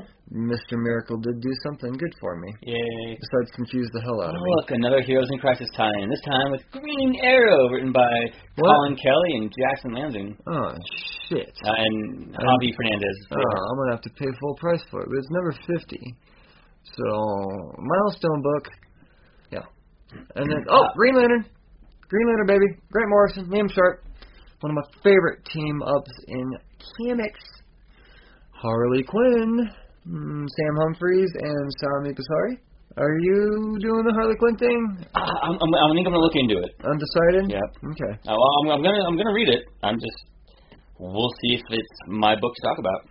Well, I can uh, tell you that we'll be giving away something Harley Quinnish next week. Cool. That's a dope cover. It is. Um, ba ba ba da ba da, Teen Titans number twenty. Uh, oh wait, no, I did that wrong. Suicide Squad, my bad. Black Files number five. I think this is a five or six part miniseries. Uh, Mike W. Barr and Jai Nitz. Yeah, so uh, yeah, I've actually heard decent things about this little Suicide Squad mini. Cool. There's also a oh shit. There's a Justice League book again. Man, I feel like we're talking about Justice League a lot. Number 19, Scott Snyder, Jorge Jimenez, and uh missed this one. Rob Liefeld's got a cover. uh don't expect to see any feet. I don't see very many pockets. Yeah, there's no pouches. I didn't know there was a Liefeld Justice League cover. I'm gonna have to pick that up just for nostalgia's sake. Hmm. What are you gonna do? That's the DC books. Uh, well, there's a Dreaming number seven. oh yeah, oh yeah, you reading? Simon Spurrier yeah, and right. Bilquis Evely. yeah, part of the whole Sandman stuff. I, I'm reading it. We'll see if I can break it down in detail. yeah. Uh, more Red Sonja, number two. Max Russell and Mirko Colak. So that's a thing now. Uh, Six Million Dollar Man for. Oh, by the way, that's all by Dynamite. This is also by Dynamite. Six Million Dollar Man, number one. Oh man, Christopher Hastings and David Hahn for the for the nostalgic folk out there. Uh, moving on to IDW for the little girls or anybody else that's into it, G.I. Joe. or My Little Pony. Mm-hmm. Friendship is Magic, number 75. I do actually, I've heard good things about this book for people that would be into this book. I mean, there's 75 issues in, so probably not terrible. Derp, derp, derp. Image, Cemetery Beach, number 7, wrapped up. This will be the final one, so I'm going to binge the last four issues now. Hopefully, I have some content for you. Warren Ellis and Jason Howard. So I'm curious to see how Warren Ellis romp goes out. We've also got Die, number four, Kieron Gillen and Stephanie Hans. Yeah, and I hear Kieron Gillen's going to do some pretty cool stuff here pretty soon. I'm, uh, I think that's a news topic for another day. Yeah? Surprise. Nice. Oh man, I forgot. There was something really cool I want to surprise you with. Uh, yep, another one. Uh, Paper Girls, number 26, Brian K. Vaughan and Cliff Chiang. So this book ended like four months ago on issue 25. As soon as I picked it up, of course, didn't read any of it because I was like, ah, I'm gonna curse it. It's never gonna come back. Came back at issue 26 Yep, a few took a months later. So I'm gonna pick up now. It's a new story arc. Hopefully they give me enough. Hopefully it's a good jumping on point. But I will be letting you know because it is added to my pull list. Uh, I, I did read the first five and I enjoyed it. So I, I Oh, did you? I got some catching up to do. Okay, cool. Right on. Well, I'm just going to start with 26. Uh, Self-Made, number four. Mat Groom, Eduardo Ferigato, Ferigato, and Marcelo Costa. Are you reading Self-Made? I am reading Self-Made, I thought so. and I will tell you more about it next next week. Oh, good. I remember enjoying what you were telling me about Self-Made, if I remember correctly. AI video game chick. Yeah. The Walking Dead 189, Robert Kirkman, Charlie Adlard, and a few others. Um, not reading it, collecting it, because I'm hoping one day, deep down, I'm going to have a time to read 100 and probably by the time I get around to it, 250 issues all at once and catch up. Uh, take a break already, would you? Like a two-year break? Give me some time. Sorry. Not gonna happen. No. Nope, nope. Alright, moving on to Marvel. Age of X-Men Prisoner X number one. Didn't mean to sing that to you, sorry. Vita Ayala and German Peralta. Uh, hopefully, I'm able to give you a little bit of insight on this one. Oh man, alright, so we got this. Uh, hmm, how do I explain this? Hmm. This weird mini tie-in, kind of like how they did with the the Monsters Unleashed. Like they took a couple books and they gave it like a 16 point something to tie it into something without like renumbering it. So we're getting that with the Amazing Spider-Man number 16 point HU. And shame on me, I don't know. Ah, shoot, it ties into something, but I forget what the HU is. We'll let you know. Oh, it's the Hunted tie-in. Okay. They have Black Cat on the cover. Alright, so that's weird how they did that numbering. Now I'm confused. Darn you, Marvel. Avengers No Road Home, number four, Al Ewing and Sean Izaakse, along with Al Ewing's co-writing team. Still reading that, can't stop, won't stop. Uh-uh.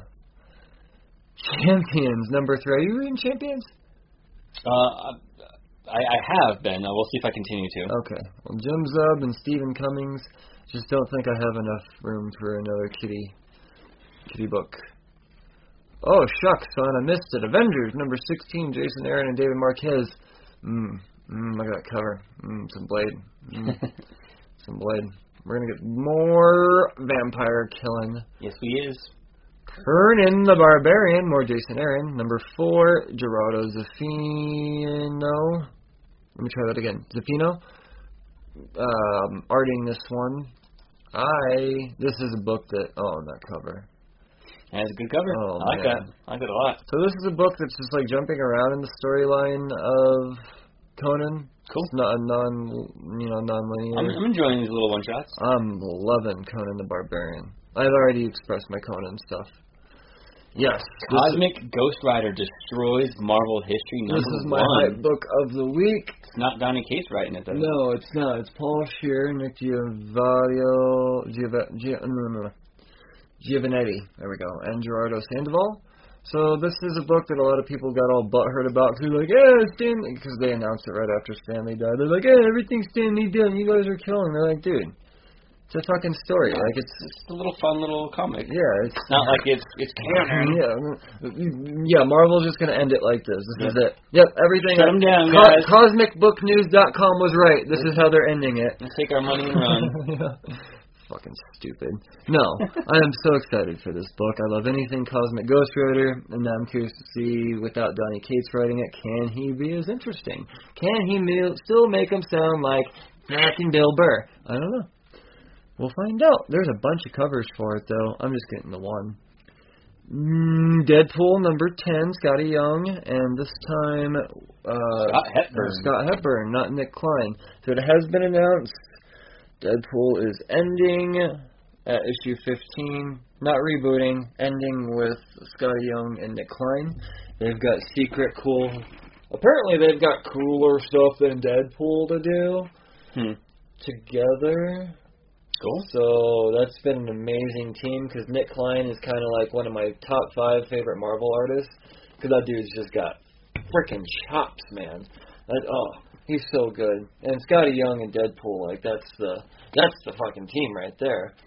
But um, so we're gonna get like five or six more issues of Deadpool, and it's all we're gonna get a new team. I asked Nick on the Twitters, and he was so kind as to respond with, uh, "I can't tell you." Ooh, there you go, guys. You you heard it here first. Yeah, yeah, nothing.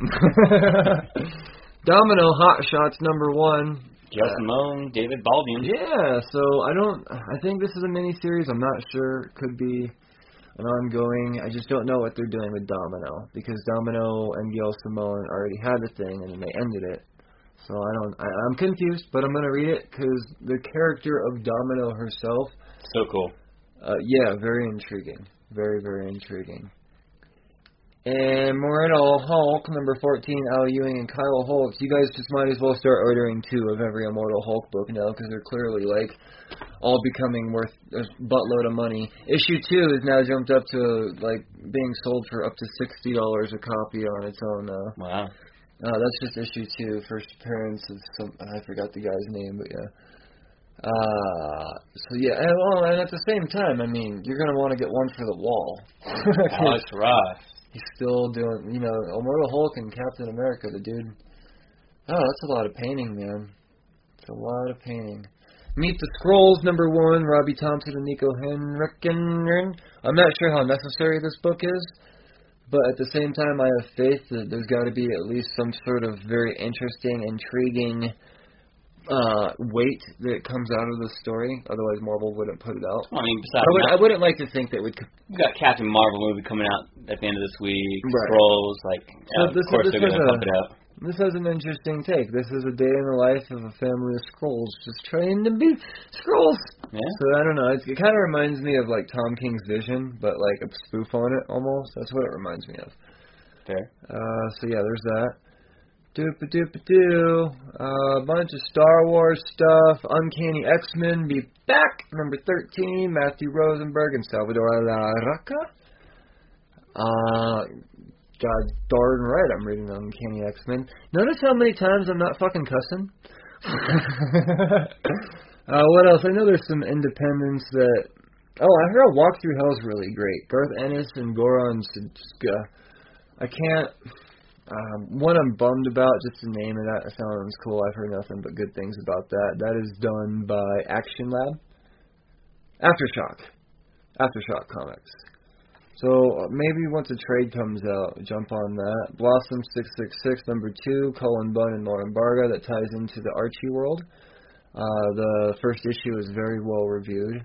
You could find a pretty good review on Outright Geekery. Uh, yeah, if you want to know what the hell's going on with that. I dig their indie reviews. Zombie Tramp 57, Dan Mendoza, Vince Hernandez, and Winston Young. Dan Mendoza worked on an indie book that we talked about last week, um, Lords of the Cosmos.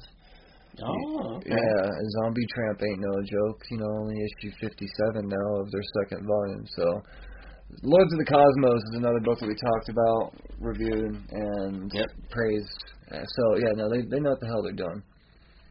Doop doop doo. Uh, Fortnite. I'm Just gotta say it because it sounds cool. Yeah.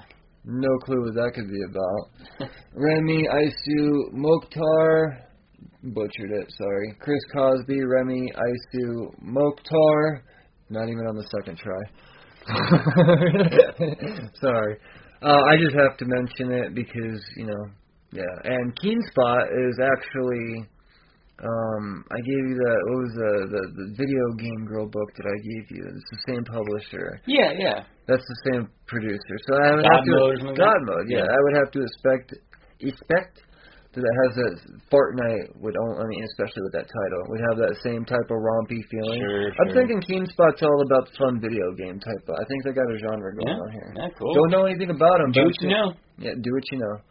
Um, maybe I'll surprise you with a copy of Fortnite like I did. Oh, goody. uh, Tank Girl. Oh man, Tank Girl's been rebooted recently. They're on their third volume. We're on at number three. Might have to check it out. Titan Comics. Alan Martin and Brett Parson. That's Brett, not Bart, right? Yeah, Brett. Brett Parson. So yeah, I might have to check out some Tank Girl. But that's all that I found uh hypeable, hype worthy. Not necessarily not hype worthy, but you get what the fuck I'm saying stuff that I'm personally excited about, Justin's personally excited about, stuff that's on our poll list, you're probably going to hear us talk about. Yeah. Or just stuff that needs an audience. yeah, there go. That's not us that we know exists. So that's that's the gist of it all. So all that being said, I'm going to talk about some stuff we're giving away. Feeling generous. We're we're climbing up the ladder as far as Twitter followers and all of that stuff. Uh, then we're almost to that 100 mark. We're ready to give away that Chuck Palahniuk book. Mentioned that. Uh, but the latest giveaway involves two of what you thought were my wall books. No, they're going to be your wall books. We're going to do the Derrick Chew and Wonder Woman by Artgerm. I'm going to send them both out to you. What do I got to do to get these books? Well, I'll tell you, Justin. Man, that was a really good impersonation. wow, I didn't even feel my mouth move. yeah, I'm a I'm a ventriloquist. Man. So it's pretty simple. Uh, we we host through a site called Podbean. I chose that because it's easiest for me to track their stats, and I like I'm a numbers whore, number junkie. So in order to do so, all you got to do, all you got to do to win both of these books is very simple. You go to Podbean, you use your Facebook account, you download the Podbean app. Simple. You got a small app, and you're able to listen to us and many other podcasts on top of that. This is not a Podbean plug. Just telling you how you win these books. Calm down, Justin. No, sorry, sorry. Oh, by the way, you're disqualified. You can't win. Uh, so, yeah. Carry on. Just follow us. All you got to do is follow us. That way you automatically get our downloads. And go to episode 19 of the podcast, which was our last produced full episode, and comment with your Twitter handle. Or at this point, you can even comment on episode 20. Just comment on a current episode with your Twitter handle. I'll know what you mean, wink wink. And that'll automatically enter you into the drawing. Once we get to 20, just 25, we're not far away, just 25 Podbean followers. We're new, don't judge us. I'm going to give this shit away. Randomly draw one of your guys' names, and you'll be the proud owner of two spectacularly graded uh, Comic wall books? books. Comic books, yes. So that's how you do that. We like giving stuff away. We're I'm in the spirit of giving. I don't care. I don't. Yeah, I just I want everybody to enjoy this stuff as much as I do, and yeah, man, that's just uh, good stuff. Good stuff. Good stuff to hang. And no, I'm not shorting myself. I bought two of each book. I'm not stupid. They're going on my wall too. um, yeah. No. Uh, with that being said, do you have any other final thoughts to throw down? No, you've covered everything. Cool, man. Well, you guys know where to find us. Obviously, Podbean would be my favorite place, but Spotify, iTunes, Google Play, um, YouTube. If you like thumbnails and bookmarks as to what we're talking about, and uh, yeah, find us on Twitter. All that questions. All you indie creators out there, do not stop sending us stuff. We enjoy it. We technically reviewed three books this week by the same creator, just because generosity, man. Yeah, got it. I liked it. If I don't like it, I'm not gonna shit on it. Yeah, I mean, we just generally just don't talk about things we don't like. Yeah, absolutely. Yeah, we'll we'll give you a pass if we don't like it. We'll tell you a pass. Sorry. So everyone, until next week, geek responsibly. Yes, and uh, mm, read responsibly because that's what I say. Cheers, man. Cheers.